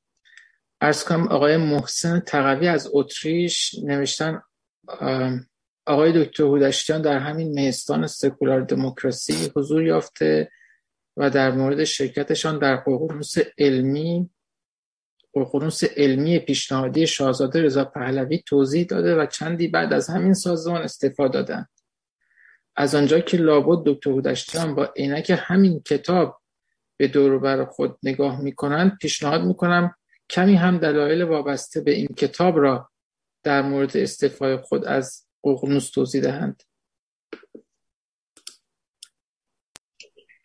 بله والا خدمتتون شود که خب ققنوس هم ماجرای دیگه ای داره. البته من فکر می‌کنم که اگر ما به کتاب بپردازیم و کمتر به نویسنده گذشته نویسنده و تو این کارو کردی یا آن کارو کردی و اینا شاید بتونیم به درک مفاهیم زنده کتاب بیشتر برسیم. اما خب حالا پرسش اینه که شما رفتین تو ققنوس اومدین بیرون نمی‌دونم چه ارتباطی با کتاب داره. شما امکان داره به یه مسیری بریم به مسافرتی کنین شهری بعد ببینیم که این شهر اون چیزی نیست که تصور داشتیم خب بعد این شهر میایین شهرتون عوض می‌کنین کشور دیگه میرین. شهر یک رشته رو می‌خونین در دانشگاه بعد متوجه سال اول می‌خونین. این اونی نیستش که شما توقعش داشتید بنابراین منم واقعا پاسخم همینه. امکان داره که شما در یه سازمانی من من توی سازمانی رفتم. کار پژوهشی و غیره خب کار بنده بوده. من مدیر پژوهشی بودم در دانشگاه ها و غیره. فکر کردم که این اونجا هستش.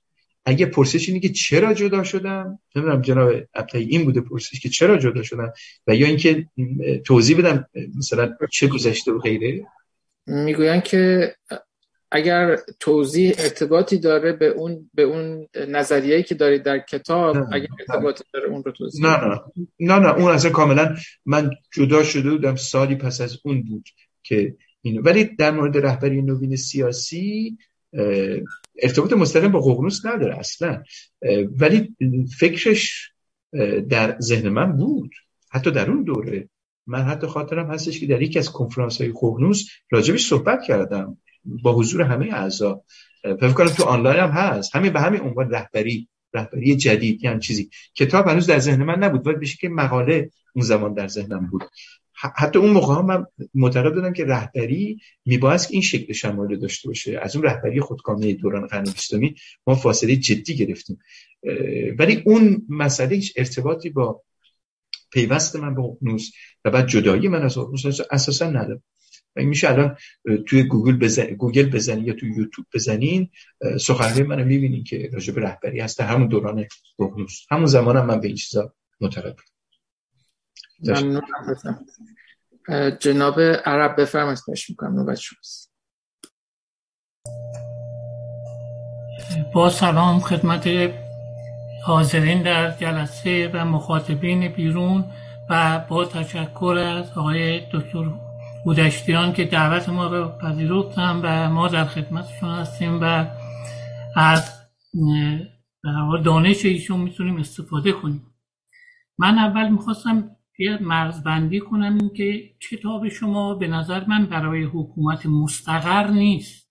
یعنی رهبری برای حکومت مستقر نیست.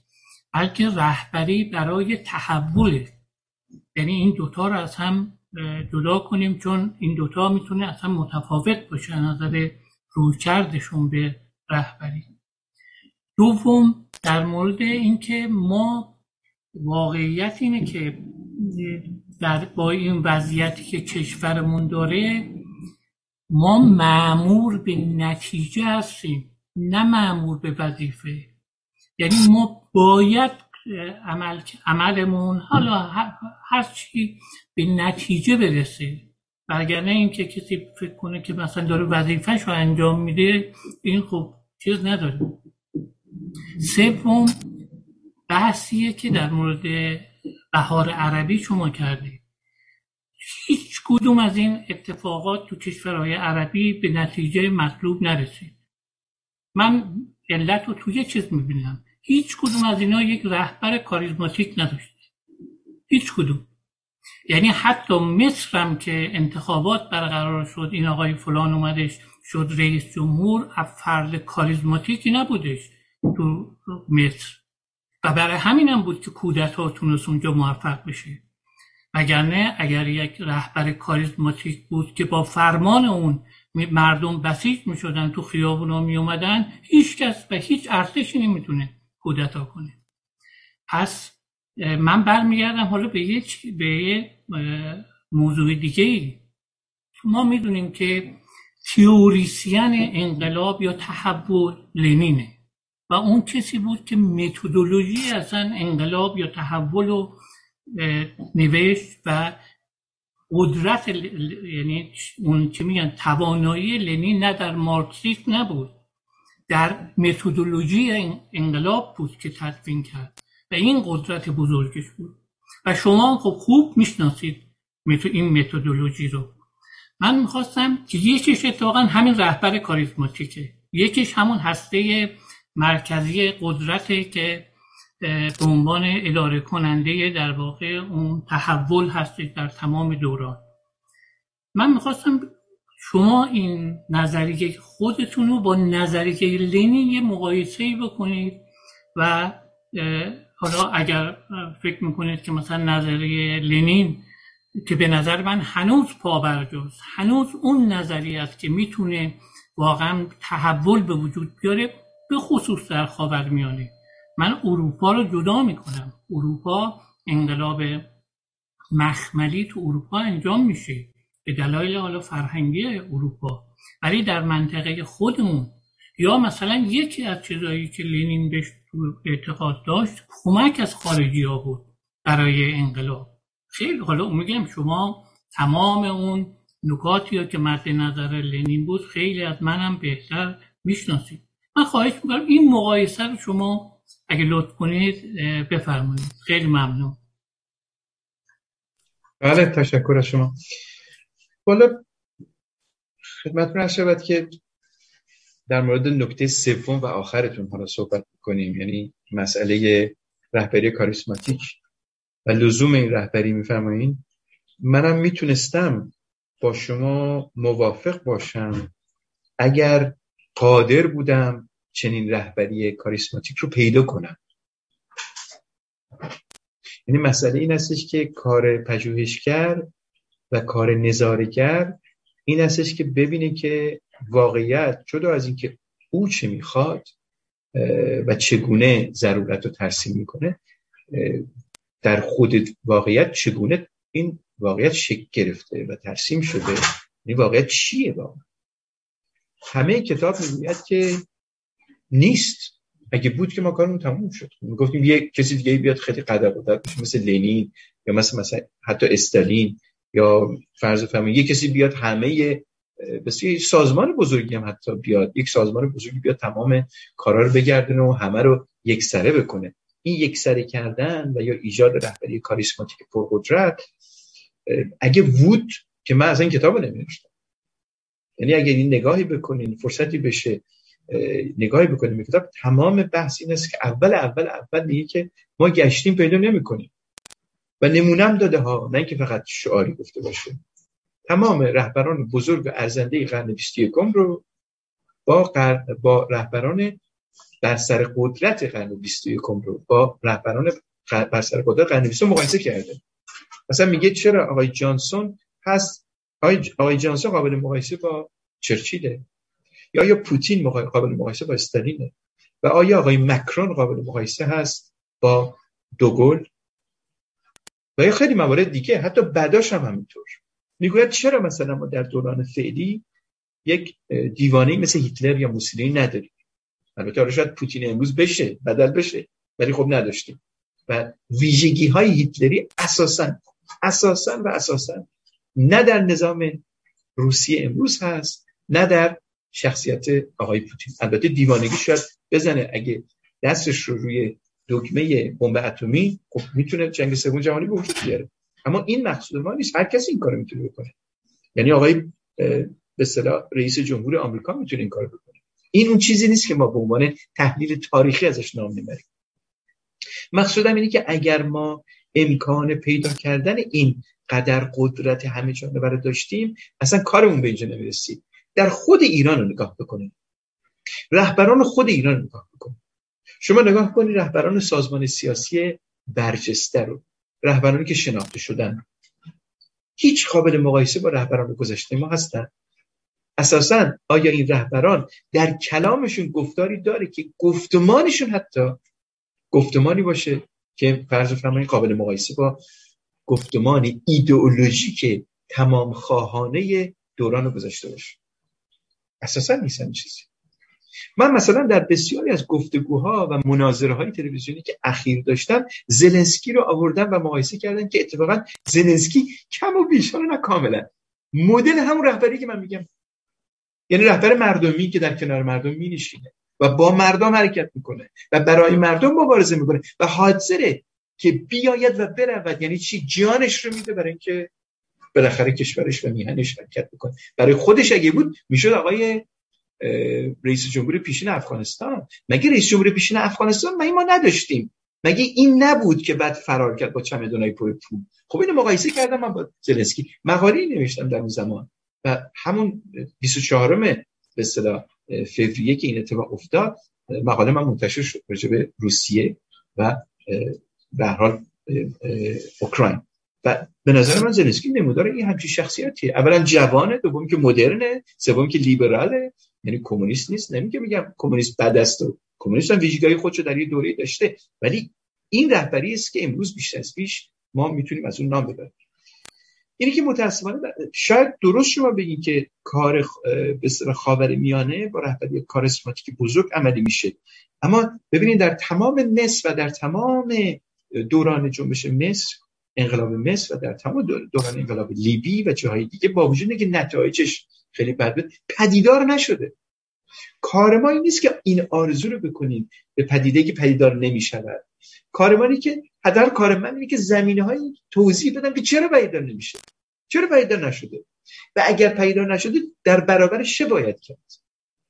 در برابرش این کار باید کرد که لنین نکرد.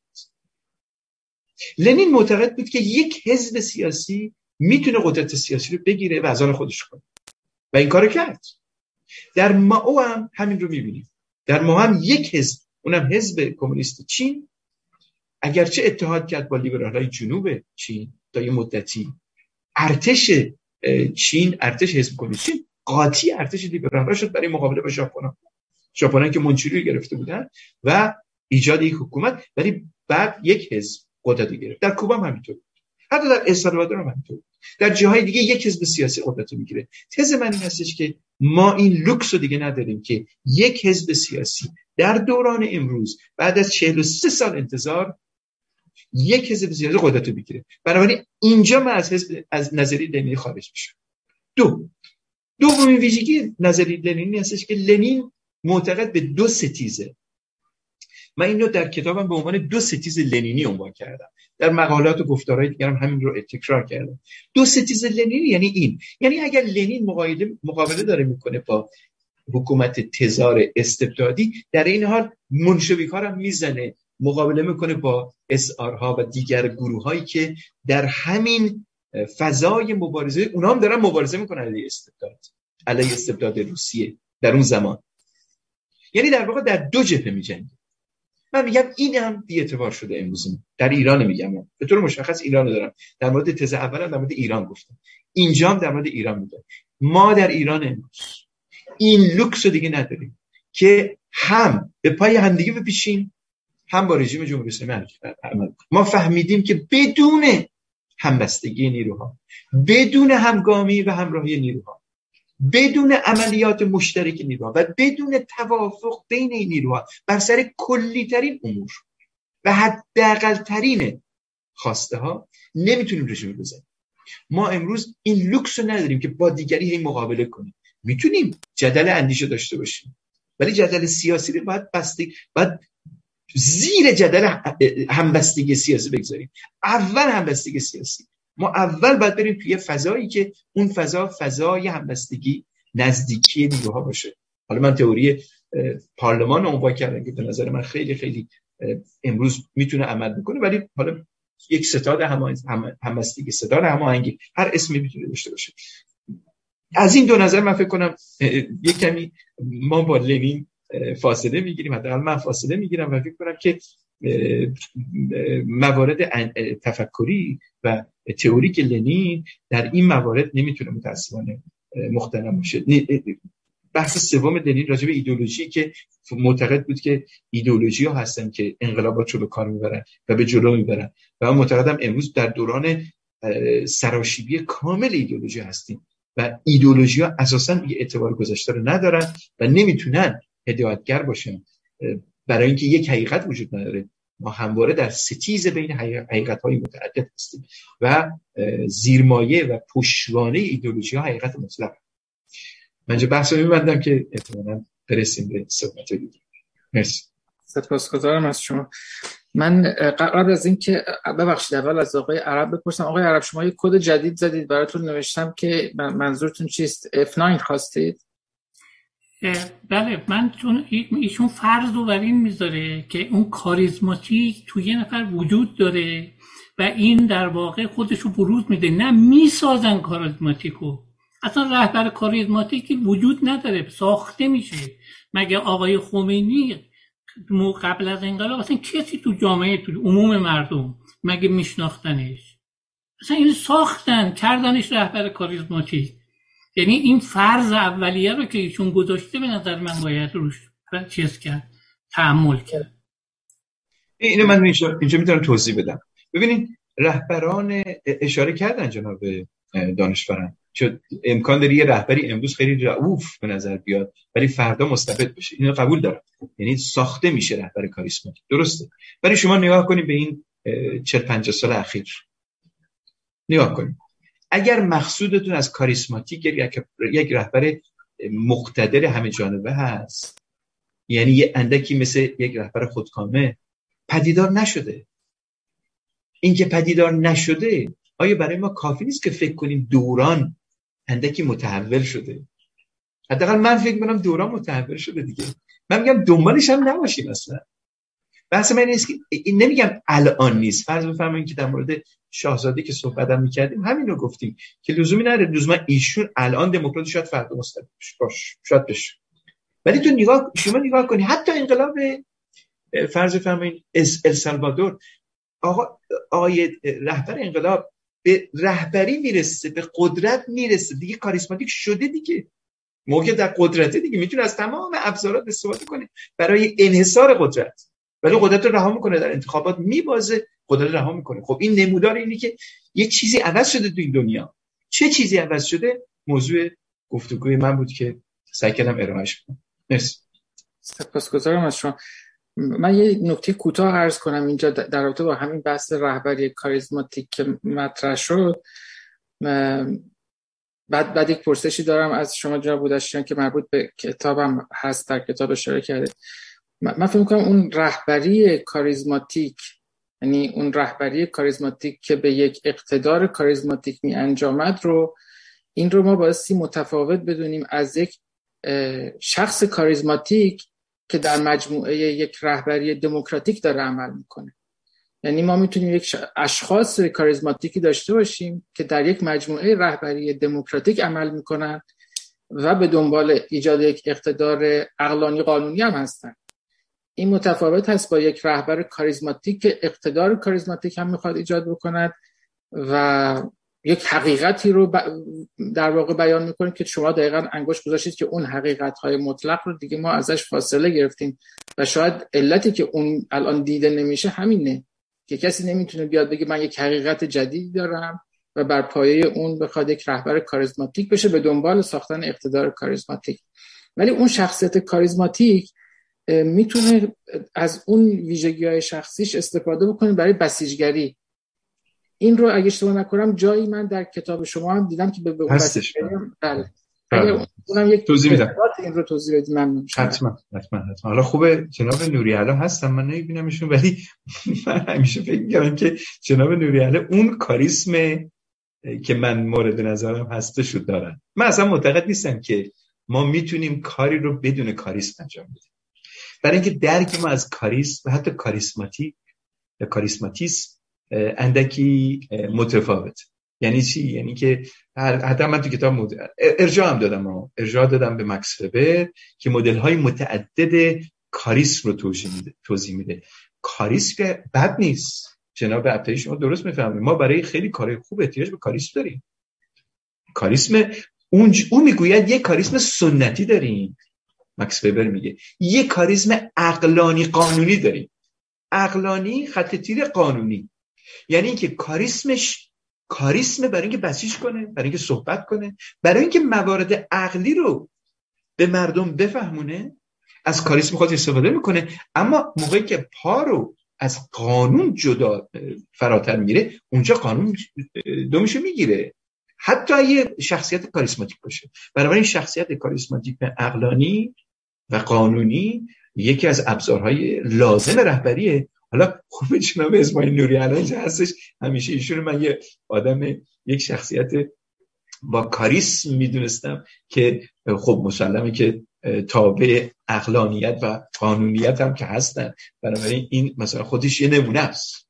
یه نمونه است. خود آقای نوری الان خودش یک نمونه است از این نوع مدل شخصیتی که الان مورد نظر من هستش متشکرم از شما ارز کنم. ببخشید های اجازه می‌دید من یه من اولا تشکر می‌کنم از دکتر بودشتیان که اسمی از من آوردن شرمنده هستم. من خواستم بگم که من اصطلاحی که خودم به کار می‌برم کاریزمای سکولاره. به نظر من کاریزمای سکولار نمی‌تونه قانونی نباشه. بالاخره تن خواهد داد به قانون. یعنی سکولار دموکرات. در حالی که کاریزمای آسمانی از بالا الواح رو میاره و کسی نمی‌تونه در موردش عمل بکنه. منم اعتقاد دارم که ما به کاریزما احتیاج داریم. به سخن آقای عرب هم اشاره می‌کنم. یه کاریزما رو میشه ساخت. یعنی به حالی آدمایی هستن خوشبیانن نمی‌دونم خوشصورتن مدرنن همه این حرفا و اگر که در معرض تبلیغات قرار بگیرن و مردم بشناسنشون خود به خود نمونش آقای اوباما. آقای اوباما رو ساختن همه چیز رو داشت. ولی تا یه پروسه این رو آوردن و ساختنش و گذاشتن اونجا. به نظر من ما همچنان به این نوع رهبران احتیاج داریم. پایان عرضم کاملا همینطور. کاملا موافق متشکرم. آقای شهرام شبخیز از سندیگو نوشتن من هر وقت آماده میشم تا برنامه یک شنبه مهستان را تماشا کنم یاد حرف دکتر نوری علا میفتم که مرتب سفارش می‌کند که از ذکر افعال بیفائل خودداری کنید و به خودم می‌گویم ببینیم امروز سخنران مهستان چند فعل بیفائل را ذکر می‌کنند باور کنید که مقصودم تختعه نیست اما در بخش عمده از سخنان دکتر هودشتیان هم چیزی جز افعال بیفائل ندیدم یعنی هنوز آیا وقت آن نرسیده که در کنار نظریه پردازی به واقعیت مادی اپوزیسیون هم نگاه کنیم و نظریه هامان را روی آن پیاده کنیم آیا قرار است این, این کار در جلد بعدی کتاب انجام شود؟ می‌تونم من اینجا اظهار نظری بکنم. خواهش من این انجام شده در این کتاب. و اگر پرسنده نازنین توجهی بکنن و یا فیلم اون چیزی که قبلا گفتیم رو نگاه بکنن دوباره ویدیوشو نگاه بکنن می‌بینن که همه توجهات ما جدا از اینکه تحلیل دوران تاریخی ما چه بوده است و چه تحولات و چه گردشی دوران اخیر داشته بعدش تکلیف اپوزیسیون ایران رو چگونه عمل بکنیم؟ ما مفصل در صحبت کردیم. یعنی اصلا و اصلا در چارچوبه کتابخانه اون گوشه نشسته باشی و کار آکادمیک بکنی اینا تو این حوزه ها نبوده و نیست. و اشاره بکنم واقعا و واقعا که این کتاب هم حتی تو این چارچوبه نوشته نشد. یعنی زمانی که خدمتون عرض کردم که حتی کتاب زمانی کارش تمام شد که 17 تن از فعالین سیاسی و اکادمیسیان ها و نویسندگان و دانشجویان حتی این کتاب رو خوندن. و پیش از این مواردی گفتن و خود کتاب محصر رفت آمدهای بسیار زیاد چند ساله هست با موارد که مربوط به جامعه ایران هست و جامعه جهانی البته. ولی موارد مربوط به جامعه ایران چه باید کرد؟ توافق عمومی چیست؟ مسئله که مسائلی که با آقای دانشور صحبت کردیم اینا این همه مد نظر ما بوده است. حالا مورد امیدوارم که پرسنده نازنین ما یک توجه مجددی بکنن به این موارد. حتما اگه بازم پرسش بود در خدمت هست سپاسگزارم از شما.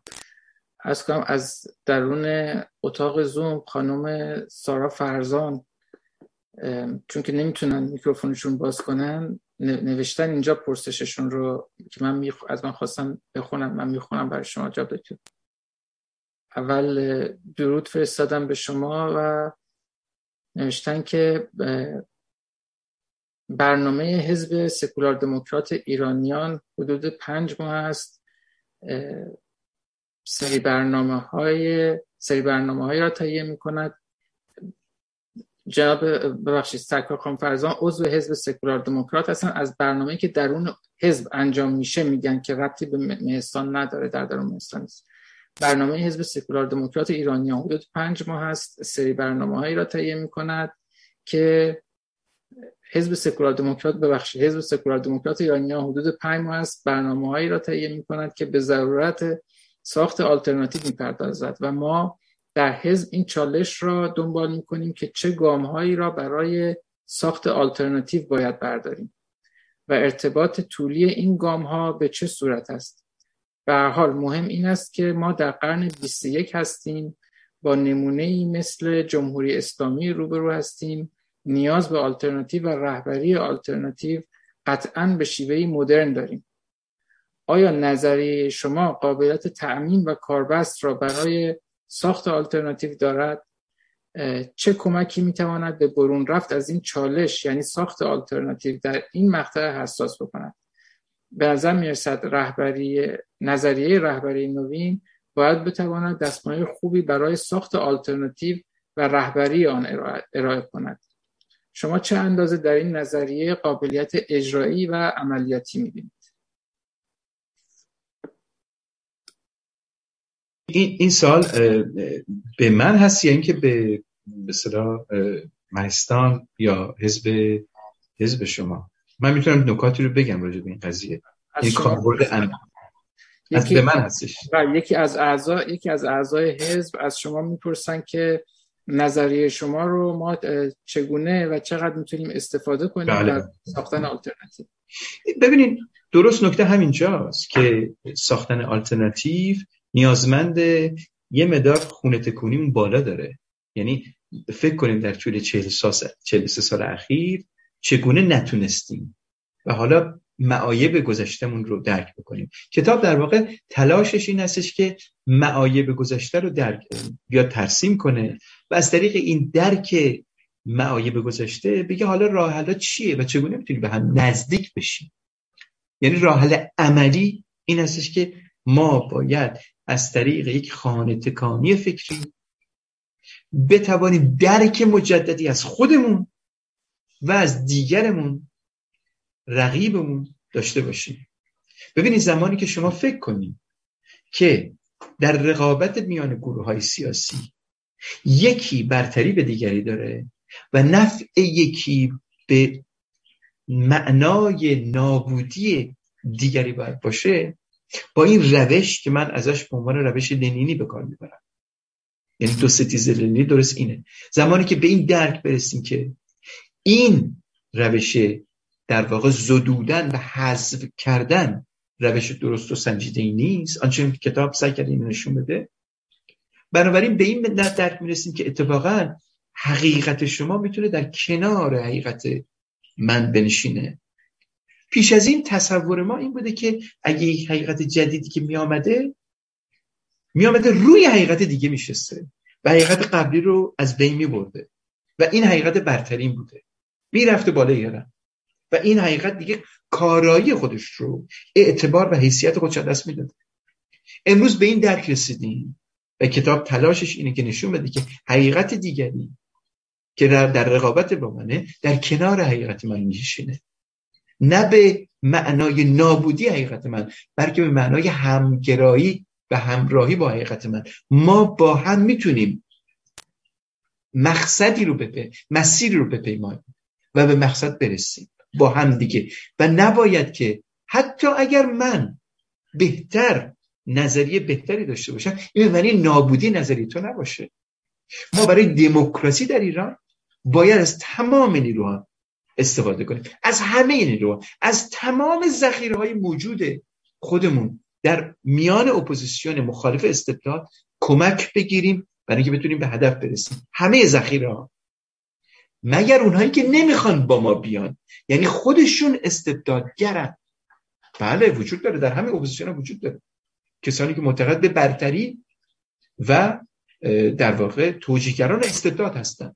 ولی اپوزیسیون این رژیم هم هستن. اونا رو نمیگم. اما بقیه که می‌تونه 70 80 درصد می‌تونه با ما بیان. بنابراین کتاب راه حلش این هست که ما اول خانه تکانی در ذهن می‌کنیم. به این درک می‌رسیم که فقط من حق ندارم ما در کنار هم هستیم. و بعد به این درک می‌رسیم که معنای حقیقت رهبری جدید این نیستش که این رهبری میبایست که از پیش بگوید که حصول من به دستگاه رهبری دستیابی من به اون مرتبه بالا و اعلی به معنی نابودی دیگر نیروها باشه. بلکه ما در کنار هم دیگه می‌تونیم یک شورای رهبری درست کنیم یا می‌تونیم به, جن... به قول جناب آقای عرب یا جناب نوری علا رهبری رو بسازیم.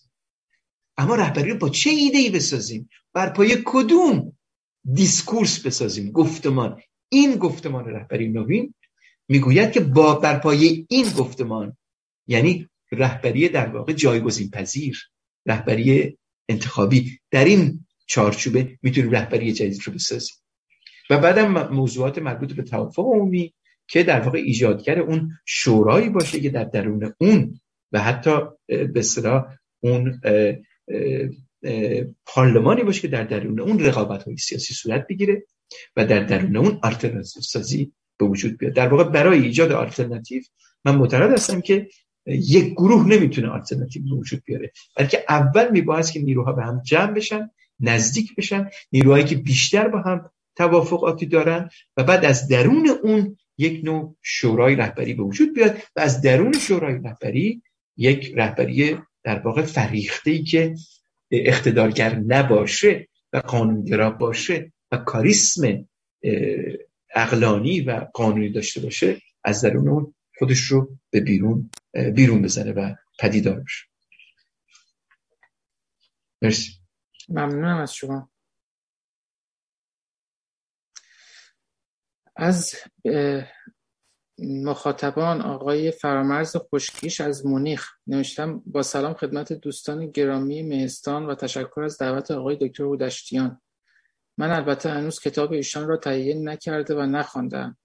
اما دیروز تکه از کتاب را که در نشریه جنبش سکولار دموکراسی باز نشده بود خواندم و دیدم که ایشان معتقدند که ما اکنون در برابر پنج گفتمان تاکنونی به گفتمان سکولار دموکراسی رسیده ایم و از آنجا نقل می‌کنم.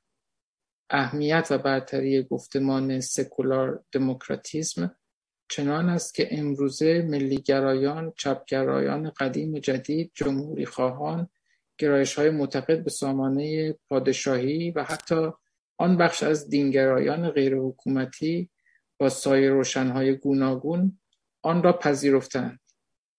این یک گردش بزرگ تاریخی است و نشان می‌دهد که ایران به دوران جدیدی از حیات سیاسی خود وارد شده و این تحول دیر یا زود پیکره رژیم اسلامی را نیز در بر خواهد گرفت. نقل قول اینجا تمام میشه. پرسش من از آقای دکتر آن است که آیا در بقیه کتاب اشاره هم به نقش جنبش سکولار دموکراسی در جا انداختن این گفتمان شده است؟ بسیار بله شده است. شده است و حالا یادم نی کدوم فصل ولی گفته شده که ما در هر دوره یک گفتمان داریم که حاکم میشه و گفتمان دوران ما گفتمان این دوره تاریخی ما گفتمان سکولار دموکراسی دموکراتیک هست و مشخصات این گفتمان رو به چه علت سکولار و به چه علت دموکراتیک اینا رو توضیح داده و گفته که در واقع اینه که هدایت کرده. ما برای یک انقلاب احتیاج به رهبری سازمان گفتمان داریم. سه عامل رهبری گفتمان سازمان و گفتمان. گفتمان رو داریم. اتفاقا گفتمان رو توی مقابله با دوستی می‌کردیم که اون بحثش این بود که گفتمان رو باید بسازیم. گفت گفتمان ساختی من معتقد بودم گفتمان اصلا جامعه خودش داره میگه من حکومت دینی نمی‌خوام. حکومت سکولار و می‌گوید که گشایش اجتماعی شاید نگه دموکراسی می‌گوید گشایش اجتماعی. همین گشایش اجتماعی همون چیزی که سکولار دموکراسی از اون بعد یاد بکنیم. همین این هستش که امروز همه جامعه می‌خواد. گفتمان چیزی نیست که تئوریش رو آدم ها در خیابون بتونن بیان کنن. همین که در عمل این رو میگن و شعارها این رو نشون میده. همین شعارهای کلی نمودار تحول دورانه. ما هستیم که باید بشینیم تئوریشو بریزیم. ولی دیگران در اونا که در عمل هستن در خیابان هستن فریاد می‌زنن که لزوما شاید تئوریاشو ندونن. اما مردم ایران امروز حکومت استبدادی نمی‌خوان. مردم ایران امروز حکومت دینی نمی‌خوان. در برابر استبداد ما دموکراسی می‌ذاریم. در برابر حکومت دینی سکولاریسم می‌ذاریم. و این همون معنای گفتمان دوران یعنی سکولار دموکراسی.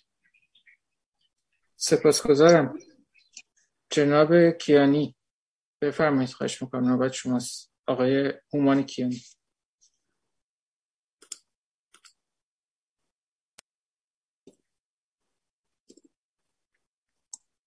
میکروفونتون خاموش آقای آقای کنی میکروفونتون بسته است. لطفا میکروفون باز. میکروفون بله. ببخشید میکروفون بسته بود. درود می‌گویم خدمت ایران زمین. حاضرین در نشست مهستان و سخنران برنامه آقای هودشتیان. من سوالم با به طور خلاصه می‌خوام با یک مقدمه شروع کنم.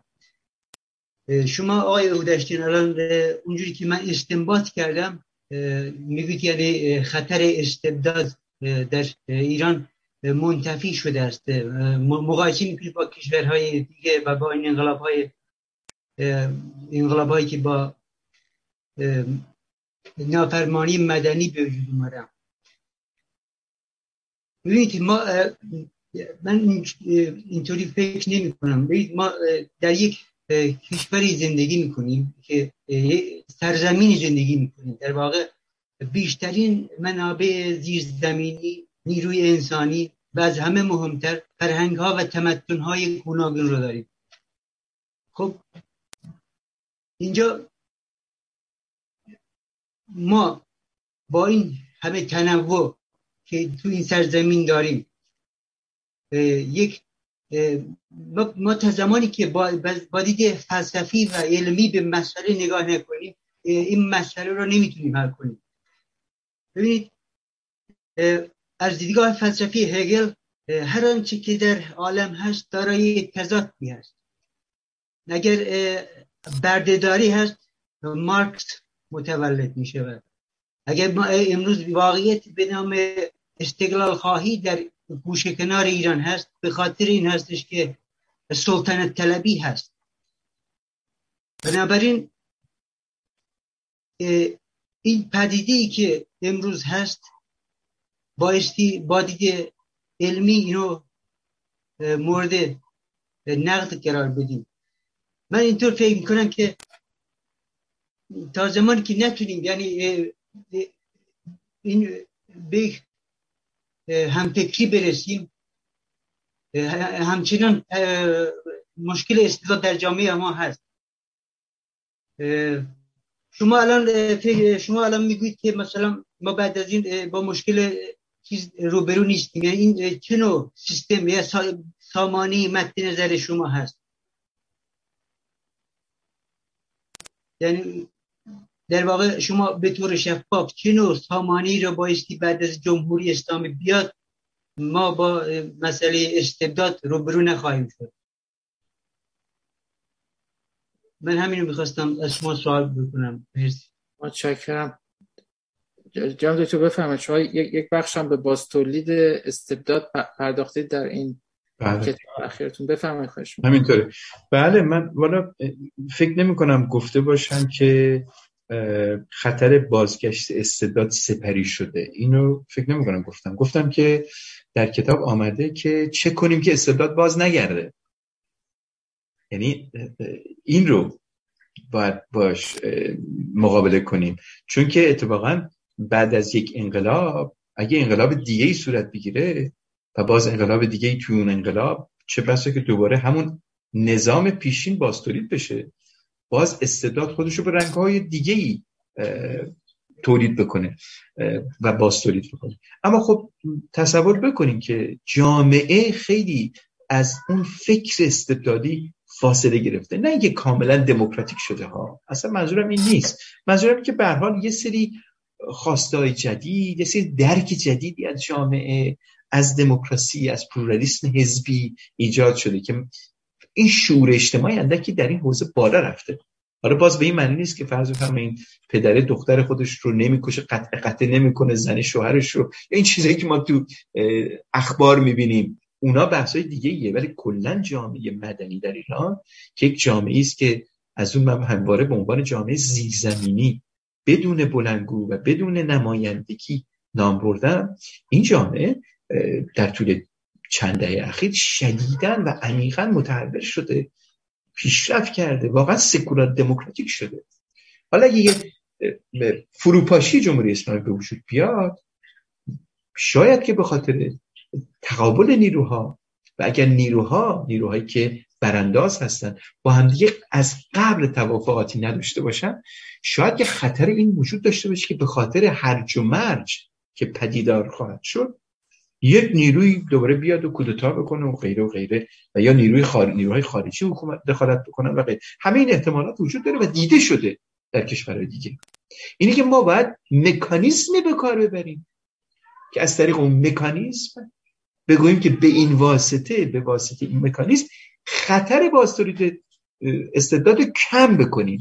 نه اینکه بگیم مطلقه و اساسا استعداد حتما با این فرمول دیگه استعداد نمیاد. نخیر استعداد کم کنیم. ما اینجا در لابراتوار فیزیک که نیستیم که یا در ریاضی که نیستیم که یک به علاوه یک حتما بشه دو. در عالم سیاست یک به علاوه یک حتما دو نمی‌شود.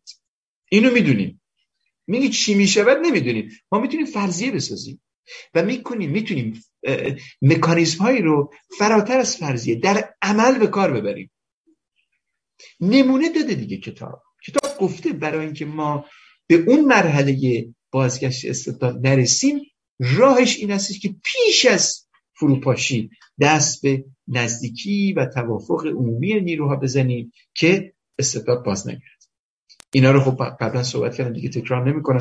فقط خواستم بگم که به جناب کیانی که اتفاقا صحبت من نیست که بازگشت استبداد غیر ممکنه بازگشت استبداد ممکنه ولی به خاطر رشد دموکراسی خواهی در ایران امروز خودمون فکر می‌کنم که می‌تونیم این به صدا توافق عمومی انجام بشه که این جلوی این بازگشت استبداد بگیریم. نیروهایی که بعد از فروپاشی در صحنه حضور خواهند داشت عموما در برابر همدیگه میستن نگاه کنیم به بولشویکا زمانی که آمدن منشویکا کاملا از بین رفتن فرار کردن و اسارها همه از بین رفتن انقلاب روسیه رو منظورمه. ما باید یه کاری کنیم که هیچ کی نیرو از میان نیروهای دموکراتیک ها هیچ کی از بین نره.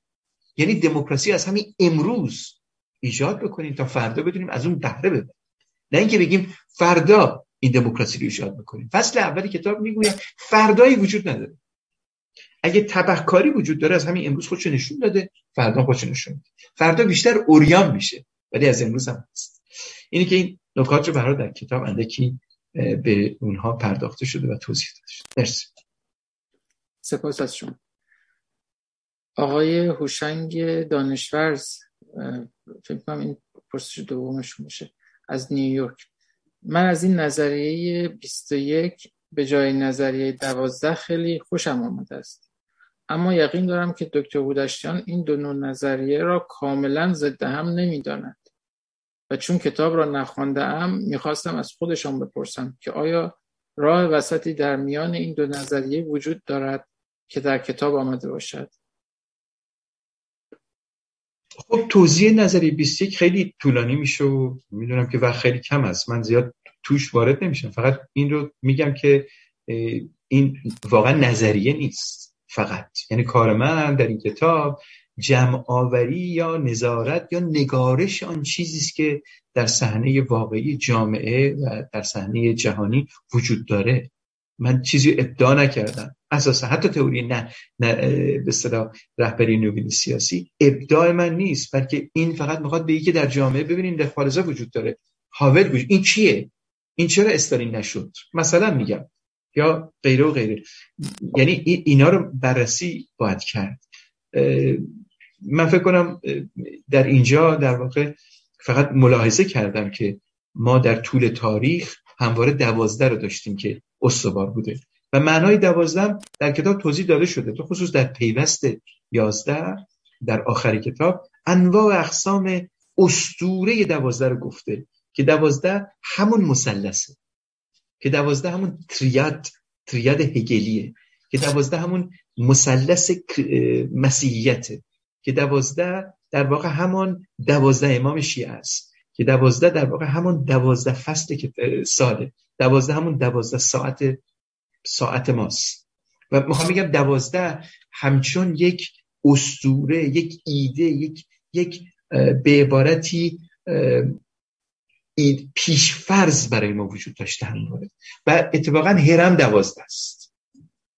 این بحث. یعنی هرم دوازده است به این دلیل که هرم در واقع می‌گوید که ما در رأس هرم رهبر رو داشتیم در گذشته ها. هرم مدل هرم عمودی هیرارشی که در گذشته بوده. به شکل بخوام, بخوام به شکل مدل از اون نام می‌برم. که در گذشته وجود داشته امروز اعتبارش کم شده و کتاب نشون میده چرا اعتبارش کم شده و جای اون چی میاد. در گذشته هرم اینطوری بوده که در رأسش یک تن استوار همه قدرت رو در انحصار و در تسلط داشته هرم رو لایه های درونی هرم رو در تسلط خودش داشت. این یکی. و این یک خیلی نمودار یک واقعا چیزی که در اسطوره ها و در تاریخ می‌بینیم. رهبر تمام همه جانبه رهبر در واقع بلا منازع بقیه هرم که در پایین میاد مردمن که عموما به حساب نمیومد حتی در غرب در همین چهار قرن که در عمر بشریت هیچی نیست. چهار قرن. در تمام هزار ساله قرون وسطا این مدل بوده. مردم به کار نمیاد مقتدرین یا شاه بودند یا فودال های بزرگ بودند. یا در واقع رهبران کلیسا. ما سه قدرت بزرگ در اروپای دوران قرون وسطا داشتیم. هر کدومشون مدل برترین هرم رو تجلی کرد هر کدومشون. این هرم طوری بوده که بدنه و لایه های درونی اجتماع به حساب نمی اصلا سوسایتی وجود نداشت. جامعه وجود نداشت.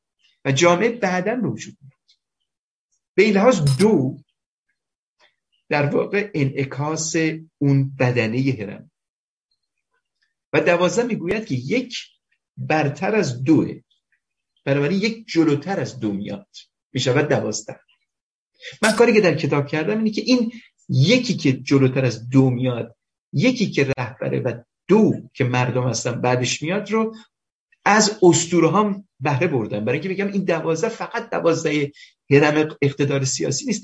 در همه جا این دوازده وجود داره. به همون شکلی که مثلث و هرم در همه جا وجود داشته. تمام یا قالب اقتدارهای سیاسی و جوامع در گذشته شکل هرمی داشتن. یعنی شکل دوازده داشتن.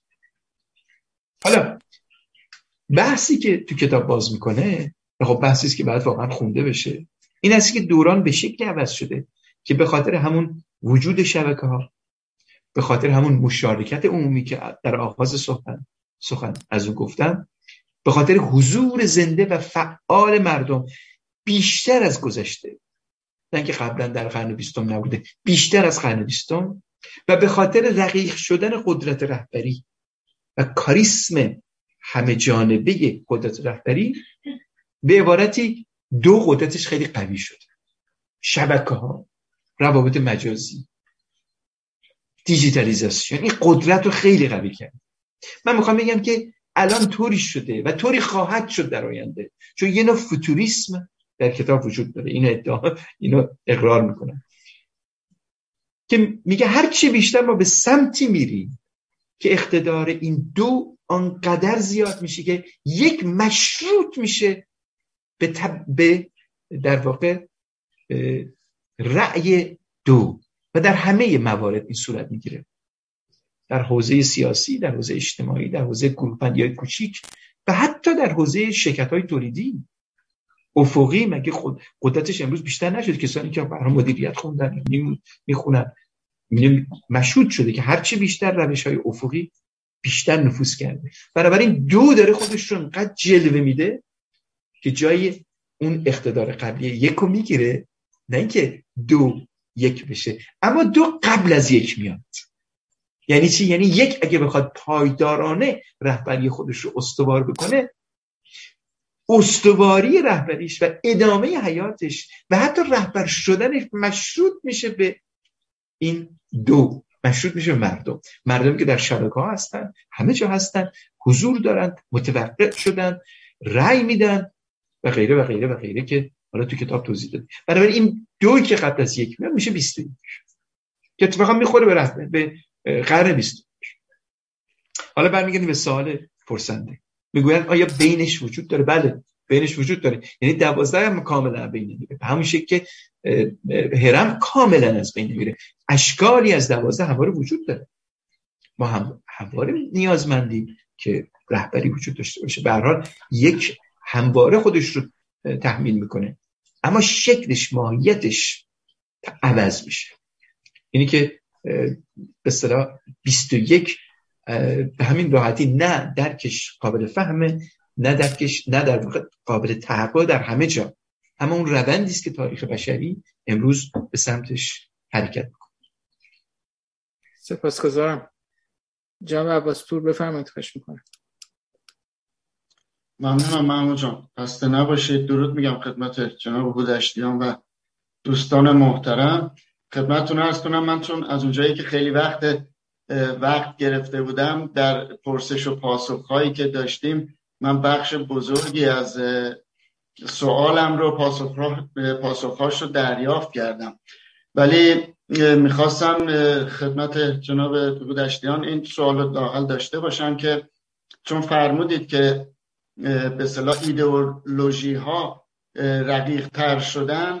من دریافتم که به هر حال دین و مذهب هم جز به همون ایدئولوژی هاست و تقریبا میشه گفت که اونها هم تو همین گروه به صلاح قرار می‌گیرن و به خاطر همین هم هستش که دوستان گفتن که به هر حال فرهنگ ها تغییر کرده. جناب دانشور از جنبش زنان نام بردن. همین الان می‌بینیم که در مقابل طالبان آدمخوار تعداد ولو کم ولی خانم ها الان در خیابون هستن و می‌خواستم راجع به مقوله سکولار و دموکرات از شما بپرسم چون به حال شما فرمودید که ما جنگ رو بهتر همین الان بکنیم و به هر حال به یک درک مشترکی با هم برسیم.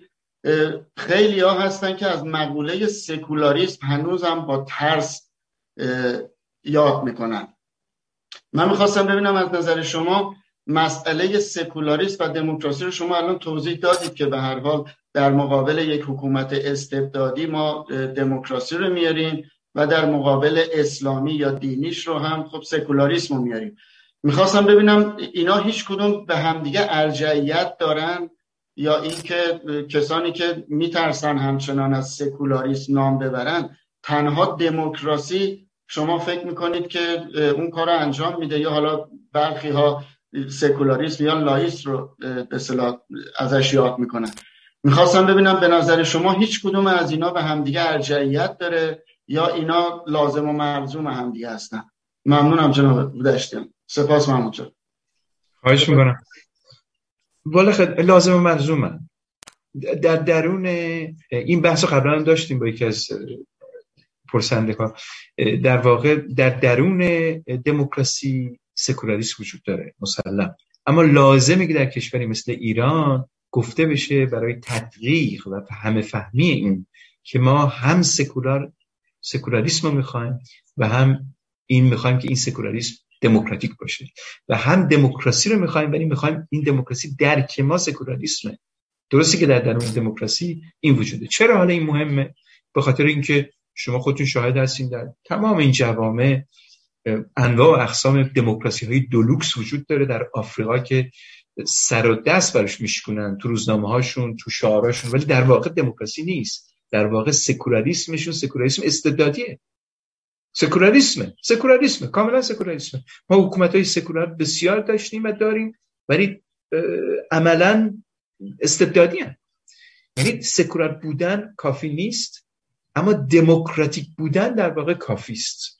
اما در مورد جامعه ایران چون جامعه است که مورد اصابت دین قرار گرفته و مورد اصابت دین به شکل همه جانبه قرار گرفته. برای همین هستش که ما باید بگیم این دموکراسی که ما بخوایم دموکراسی سکولاره و این تعریف هم باید براش بدیم. یعنی واقعا و واقعا میباید که حدود و ثغور حرکت دینگرایان یا احزاب دینی رو در آینده معلوم کنیم. این هم یکی از بحث‌های بسیار مهمه. الان جدل کوچکی که وجود داره بین لائیک ها و و سکولار سکولاریست ها یا سکولار ها درست خب همین معنای حدود و ثغوره که آقا آیا روحانیون می‌تونن یه حزب درست کنن؟ مثلا. اگر حزب می‌تونن درست کنن خب هر حزبی می‌خواد قدرت سیاسی بگیره. آیا اونا می‌تونن در رقابت قدرت سیاسی کار کنن؟ می‌تونن قدرت سیاسی بگیرن. اینا همه بحثایی است که وجود داره. و آیا یک دختر جوانی که در یک حکومت دموکراتیک آینده ایران حالا توی خانواده مذهبی وجود اومده می‌تونه با روسری بره هنوز مدرسه؟ خب بالاخره آزادی وجود داره براش. اینم از کوچکی مذهبی روش کرده. این معنای و حدود و سقورش رو ما باید امروز بحث کنیم که فردا این جدل ها موجب خشونت بین نیروها ها نشه. و اینا خیلی مهمه. اما مجموعا اون چی که بیشتر الان مورد استقبال قرار گرفته. حکومت دموکراتیست هستش که سکولار باشه حکومت سکولاری هستش که حتما دموکراتیک باشه تا ما در واقع بفهمیم داریم کجا میریم. دقیق روشن باشه که گاه های بعدیمون کجا خواهم تشکر سپاسگزارم از شما. ارز کنم که پرسش بعد آقای محسن مطلبی از پاریس نوشتن که پاسخ اخیر آقای دکتر هودشتیان به آن پرسشگر از نیویورک. منظورشون آقای دانشورز هست که از شما پرسیدن راجع به حضورتون در شورای مدیریت گذار. و آن پرسشگر از نیویورک برای من بسیار عجیب بود. فرمودند عضویت من در شورای گذار یک امر خصوصی است. یعنی شما حق ندارید در این مورد از من پرسش کنید. آیا واقعا در فضای شفاف شنونده قرن شفاف شف شنونده قرن بیستیکومی که میفرمایید پرسش از این که شما عضو فلان سازمان علنی هستید یا نیستید پرسش از یک امر خصوصی محسوب می شود آقای مطلبی از پاریس. من فکر کنم بله مثل این کسی که خب هر کسی عضویتی بخواد داشته باشه می‌تونه عنوان بکنه می‌تونه عنوان نکنه. و این چیزی نیستش که در مجامع عمومی اگه کسی نخواد اون رو عنوان بکنه اون آزادی دست اون شخصی که بخواد بگی یا بخواد نگه. این چیزی نیستش که در زمانی که ما از یک موضوعی صحبت می‌کنیم که مثلا فرض کنیم یه موضوع مثل رهبری نوین سیاسیه چقدر مهمه که تعلق سازمانی عضویت سازمانی شخصی در یک گروه چقدر می‌تونه مؤثر باشه در پذیرش نظریه اوش اون شخص. الان رو دومی صحبت می‌کنیم. اولی نه رهبری نوین سیاسی به این معنی نیست که هر کسی بالاخره هر چیز زندگی خصوصی خودش بخواد عنوان بکنه. من این رو به عنوان یک سوال خصوصی می‌دونم. شخصا اینطوری می‌بینم. حالا امکان داره که برای برخی اینطوری نباشه. سپاسگزارم از شما. جام دانشور بفرمایید خواهش می‌کنم. نوبت شماست. خیلی ممنون آقای هودشتیان قصدش دارم برای مزاح شده این نکته رو بگم. موقع جوان بودیم. ما بعد از انقلاب سال 57 عادت بود که خیابونا می‌پرسن. همیشه می‌گفتن موزه تو روشن موزه سیاسی تو روشن کن. یک نگرش خیلی غیر دموکراتیک و نیاموخته که خیلی آدما دارن بگم من مثلا من در کشور هلند زندگی می‌کنم. این اینجا مردم از سه سوال بعدشون میاد. سه چیز از مردم معمولا نمی‌پرسن. یکی که درآمدت چقدره؟ یکی دینت چیه؟ یکی که گرایش سیاسی چیه؟ اینا رو جامعه متمدن اینجوری آموخته به حال دیگه ما ایرانی عادت داریم که اول یقش رو بگیریم که اول موضوع سیاسی اما نکته من می‌خواستم بگم و شماره یک زدم به این دلیل بود که ببینید من می‌خواستم یک تفاوت بین رقابت احزاب در درون دموکراسی و رقابت احزاب در بیرون دموکراسی رو بگم. اینا یکی نیستن.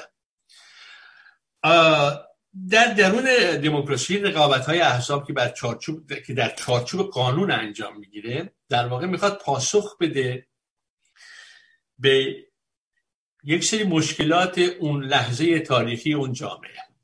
و برای که این پاسخ های مختلف رو که احزاب تو رقابت میدن منجر به گزینش اجتماعی میشه. یعنی که جامعه در نهایت خواستای خودش رو به نمایندگان حزبی خودش اعلام می‌کنه به عبارت دیگر قدرت اجتماعی به این ترتیب تبدیل میشه به قدرت سیاسی. که قدرت سیاسی میاد توی پارلمان ترجمه می‌کنه این خواستها رو به قانون و بعد عملی میشه.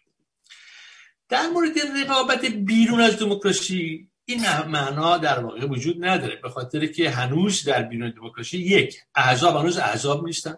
بلکه گروهی از آدمانی که اسم خودشون عیبی هم نداره. گشتن حزب. چون حزب در یک جامعه دموکراتیک اولا فعالیت بر اساس قانونه یکم و دوم نحوه در واقع در واقع حضورش توی جامعه هم مبتنیش بر بر نیازها و احتیاجات روزمره جامعه. ولی ما الان بیرون جامعه مثلا تو امریکا تو کانادا تو فرانسه این برابر روشنفکر جور هم جمع شدیم اسم خودمون حزب. ایرادی هم ندارن که اسم من به اون اسم ایراد ندارم من به مضمونش ایراد دارم. که این اون این حزبی که توی خارج کشوره او حزبی نیست که توی ایرانه. حالا شاید بگیم پیشاهنگی مثلا می‌خواد در آینده بشه. چون ما این تجربه رو به طور وسیع قبل از انقلاب هم سالا داشتیم. البته اون همه توی چپ بودن ولی فرق نمی‌کنه در معنا. اعضاب چپی بودن یا حتی اعضاب ملی بودن که پایه های به توده هم دانشجو بودن. خیلی هم زیاد بودن کم نبودن هزاران نفر بودن. ولی ما دیدیم وقتی که ایران اومدن تو ایران اصلا داستان دگرگون شد. اصلا چیز دیگه به دست اومد. حالا کاری نداریم که دموکراسی هم مستقل نشد که اینا فرصتی هم نبود کاری بکنن.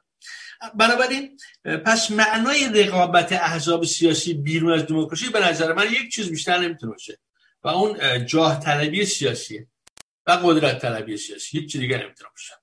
به خاطر اینکه به هیچ پاسخ آنی نمی‌تونه الان جواب بده. برای که پاسخ هایی که شما تو جامعه دموکراتیک میدین پشتش یک قانون اساسی وجود داره پشتش یک آزادی های مطبوعات و فردی اجتماعی وجود داره پشتش جامعه مدنی وجود داره که همه اینا چارچوبای عمل شما رو مشخص می‌کنه. این چیزا تو خارج کشور در واقع بی‌معنیه چون وجود نداره. یه نکته. برای همینه که قدرت سیاسی بلافست جمهوری اسلامی نمی‌تونه یک قدرت سیاسی دموکراتیک باشه. ما دموکراسی رو به تقلیلش نمیدیم به روابط اخلاقی خوب بین اعضای حزب. دموکراسی یک سیستم اجتماعی یک سیستم اداره حکومته. یک سیستمی که توش مرکزش آزادی ها وجود دارن که تمام اینا اومده تو قانون اساسی. یعنی وقتی قانون اساسی وجود نداره هیچ فردی آزاد نیست.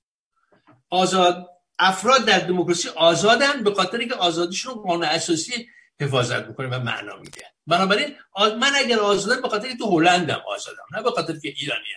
من از در چارچوب قوانین اساسی هلند فرد آزادیم.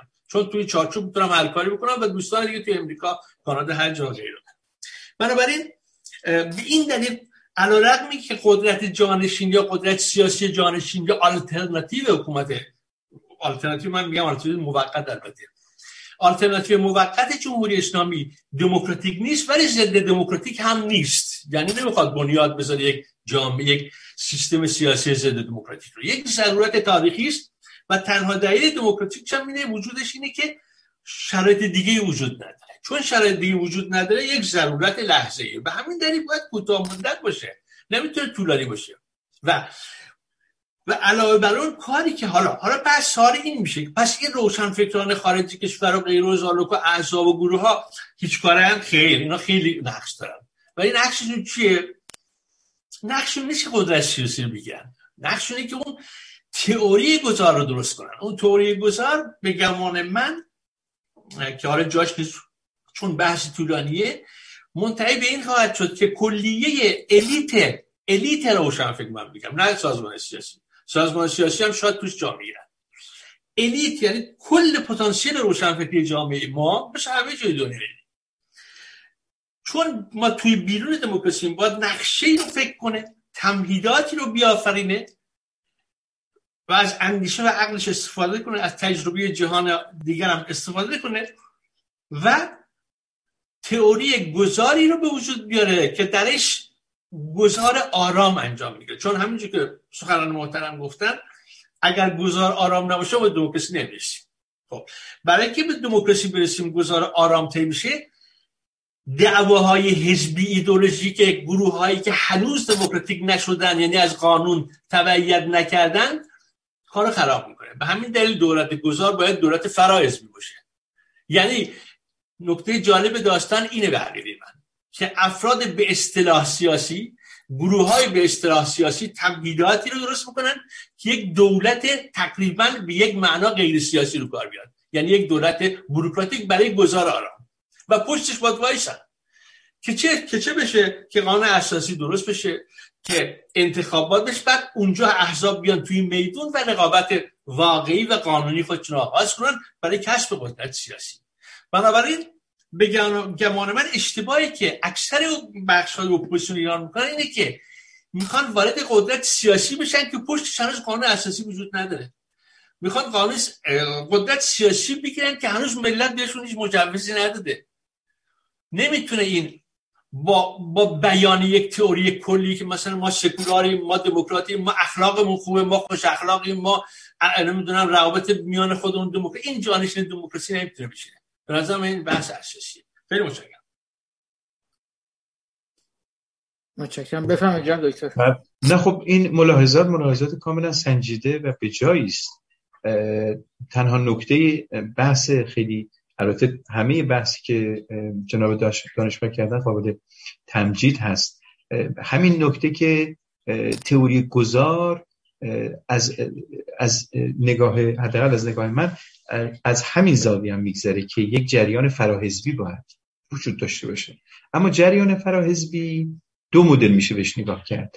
یکی این هستش که جریان فراحزبی غیر حزبی باشه. یکی اینکه متشکل از تمام احزاب باشه. که احزاب به این درک رسیده باشن و اون درک هم خب همینه که این بحث ها صورت بگیره.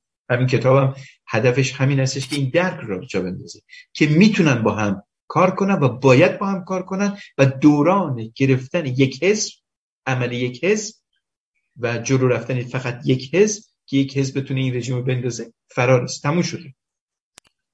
دیگه اون دوران سپری شد الان باید همه با هم کار کنن. اینم فراحزبیه یعنی فراحزبی نه به بنی نطق بودن یعنی خونسا بودن بلکه فراحزبی معنی تشکل احزاب متعددی که درک واحدی رو از مسئله گذار و از مسئله حکومت بعد از گذار دارن که می‌خوان حکومت دموکراتیک باشه که توضیح میدم. بنابراین این تعریف من از این جریان فراحزبی. من فکر می‌کنم برای اینکه این عمل متحقق بشه باید که ما بتوانیم این رو نه در چارچوب دولت بلکه در چارچوب پارلمان درست کنیم دولت ها عموما و اساسا تاریخ دولت این هستش که دولت میآید که انعکاس بده یک گرایش رو. در میان دموکراسی های بزرگ زمانی که دولتی تشکیل میشه که محصول انتخابات باشد و غیره و غیره معمولا مثلا یا سوسیالیسته یا مثلا conservative یا مثلا republican ه یا یک دولت در واقع گرایش یک حزب رو یا دو تا حزب مثلا در فرانسه cohabitation وجود داشت. یعنی دو تا حزب. هم آقای شیراک هم آقای میتران بغل هم نشستن. یکی از استثناءات بود. معمولا دولت این اما پارلمان نه. ما در صحنه پارلمان رقابت سیاسی احساب باید داشته باشیم. خود پارلمان اون وقت فراحزبیه یعنی حزب یک حزب برش مسلط نیست بلکه متشکل از تمام اعضا. من میگم ما به این تمرین احتیاج داریم که فضایی رو ایجاد کنیم که رقابت های آینده رو بکشونیم به رقابت امروز به صحنه امروز. امروز بیان عقده ها رو سر هم خالی کنن. امروز بیان دعواشون رو بکنن. امروز بیان امتیازهایشون رو امروز بکنن تا فردا موانعی نب... ایجاد نکنن برای برپایی حکومت مشروع آینده. حالا گفتم مشروع برای اینکه می‌خوام تعریف بدم. آیا حکومت بعد از گذار دموکراتی خواهد بود؟ دو تعریف از دموکراسی رو اینجا باید مورد توجه قرار بدیم. یک دموکراسی سیاسی یک دموکراسی اجتماعی. به هیچ وجه در آینده بعد از حالا این رژیم جمهوری اسلامی در موقعیت فروپاشی یا بعد از فروپاشی ما به سرعت یک دموکراسی اجتماعی نخواهیم داشت. اما الیت های جامعه جنابالی و کسانی مثل شما که می‌تونن درک معینی از قانون دموکراتیک داشته باشن. این میشه دموکراسی سیاسی. بر اساس اینکه ما می‌تونیم یک قانون اساسی دموکراسی درست کنیم که الیت ها به توافق برسن که این توافق قبل از گذار ایجاد بشه. بر سر یک قانون اساسی که می‌گوید حقوق افراد مساویس حقوق قوم، قومیت ها و اقوام مساویس و شهروندگرا باشیم. تا اقتدارگرا. و این من فکر کنم چیزی است که امروز بسیاری از ما به درکش رسیدیم. فقط کافی بغل هم میشینیم. و یه مقدار اون روحیات به اقتدارگرایانه فردی روانی یه ما باید شکسته بشه واقعا که در کنار هم بشینیم و قبول کنیم که اون کسی که مخالف من صحبت می‌کنه لزوما دشمن مشروعت نباشه. شاید که از من چیزی در اوست و از او چیز در منه. ببینید این فلسفه جدید باید جا بیفته که ما همه صورت واقعیمون همه حقیقت رو نمیگه و سفیدی در من نیست. چه بسا اندکی از سیاهی او در من باشه اندکی از سفیدی من در او باشه. این به سر روش اندیشگری کمک بسیار زیادی می‌کنه به اینکه اون توافق صورت بگیره. تلاش کتاب هم همینه که نشون بده که این هزار رنگ باید مسائل رو دید. به این لحاظ من فکر کنم که حکومت آینده به عبارتی دموکراتیک خواهد بود. فقط بر پایه قانون اساسی دموکراسی دموکراتیک و فقط بر پایه حکومت الیت هایی که دموکراسی خواه هستند ولی جامعه رو به سرعت به سمت به صلاح نهادسازی باید ببرن که اون کاری اندکی دراز مدتی دراز مدت تر خواهد بود. متشکرم از شما. ارز کنم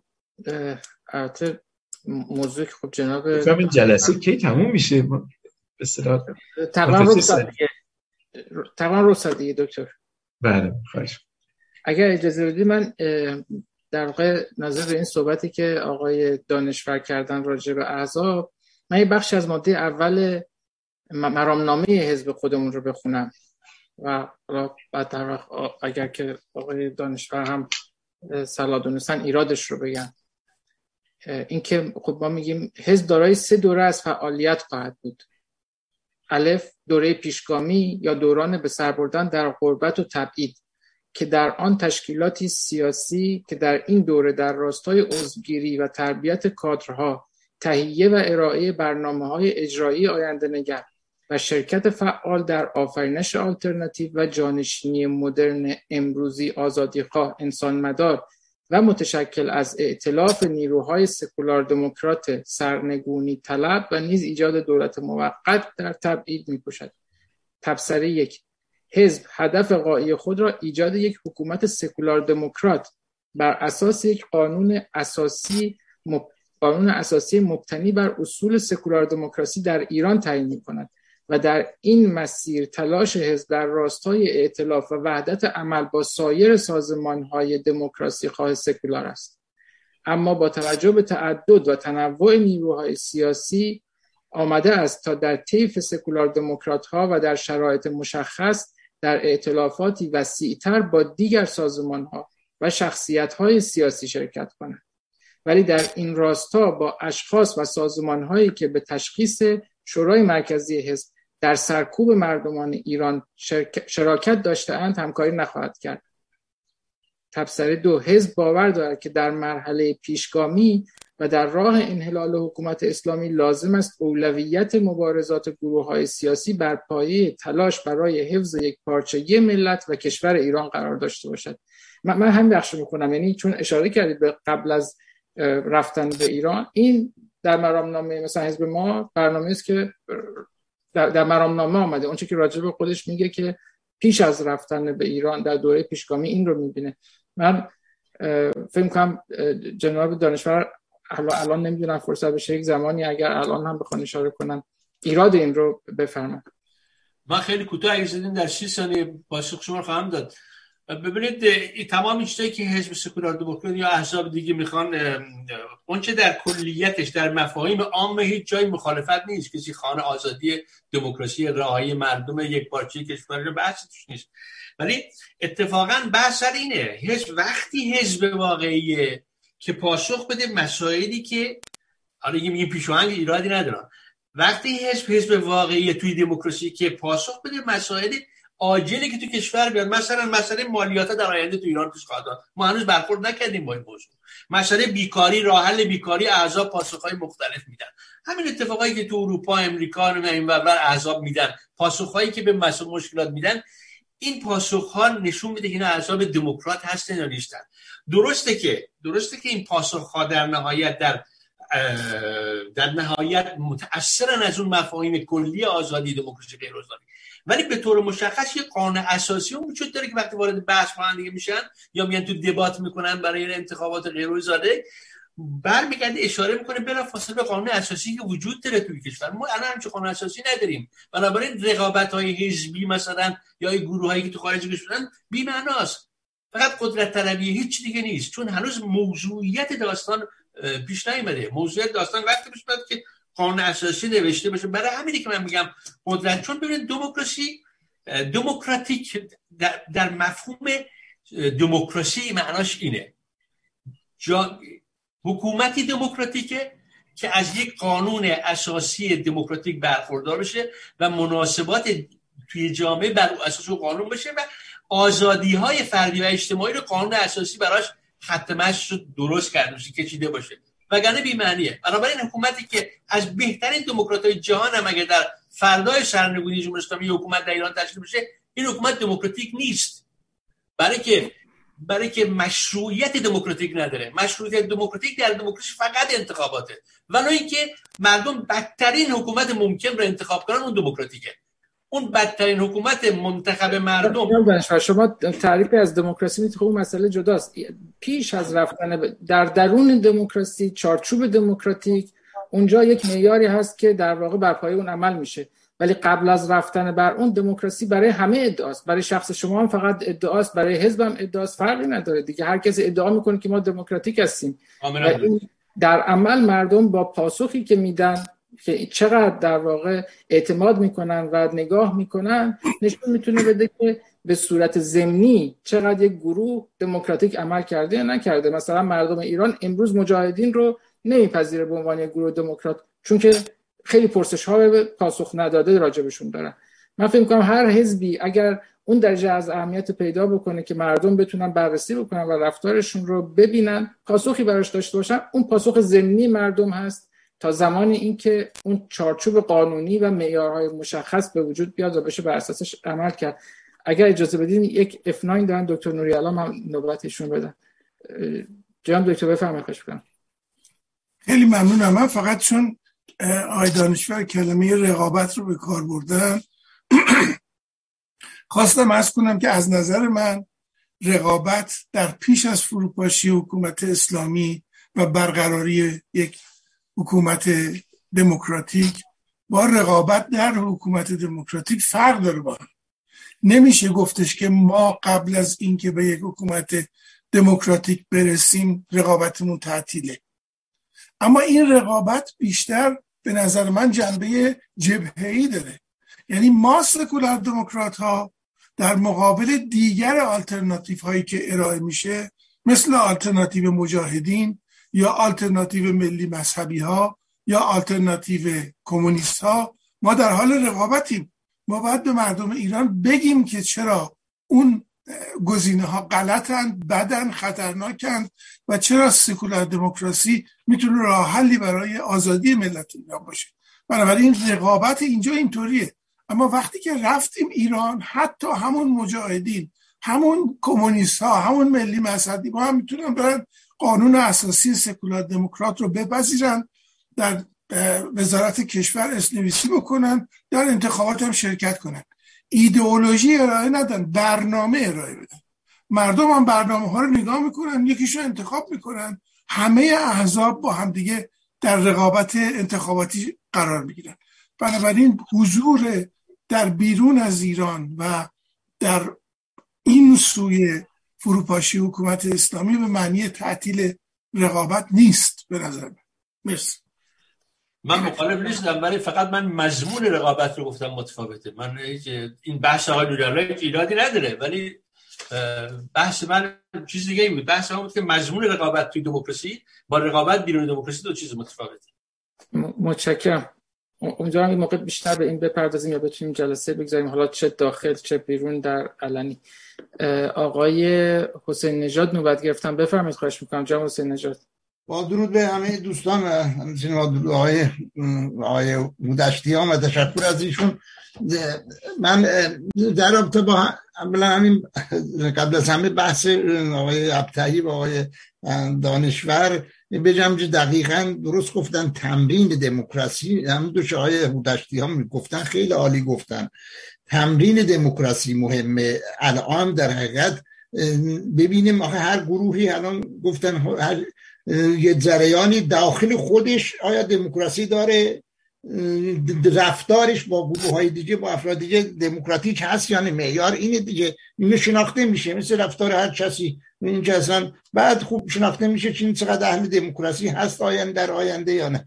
اما در رابطه با صحبت های آقای اودشتیان بگم من خیلی عالی گفتن وحدت نیروها همه باید جمع بشن و جریان های مختلف و یک محور یک برنامه مشترک برای رسیدن به دموکراسی و برای زدودن این مانع بزرگ نکبت اسلامی که هست قدرت حاکم جمهوری اسلامی ارتضا و جنایتکار حاکم بر ایران. اینو به زدودن و زانشین کردنش با دموکراسی با آزادی اون چنون که مردم می‌خوان نیاز به وحدت نیروها داره جریان ها داره که رهبری و آلترناتیو هم از دل همین وحدت در میاد دقیقا. من گفتم من به نظرم در این الان چی دور میشه مثلا من می‌بینم آقای بودشتیان خوب از فاصله می‌گیرن از شورای گذار یا مثلا از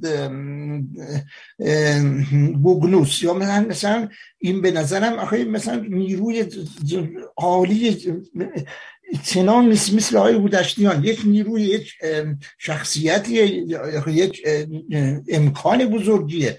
اینها رو باید هر یک کدومشون نماینده یک جریان عظیم اجتماعی هستن نسلی هستن نسل آقای اودرتیان با نسل من فرق می‌کنه. خب نسل هفت نسلی چون نسل میانی یا جوانتر. نه کلی پشتشون نه نسلی هست. یا مثلا آقای نوری علا خب یک جریان عظیمی پشتش هست. هنری ادی الیت روشنفکری غیر مذهبی جامعه چپ جامعه حتما همون جریانه اگر اون جلو باشه انبوهی پشت سر اون قرار می‌گیرن.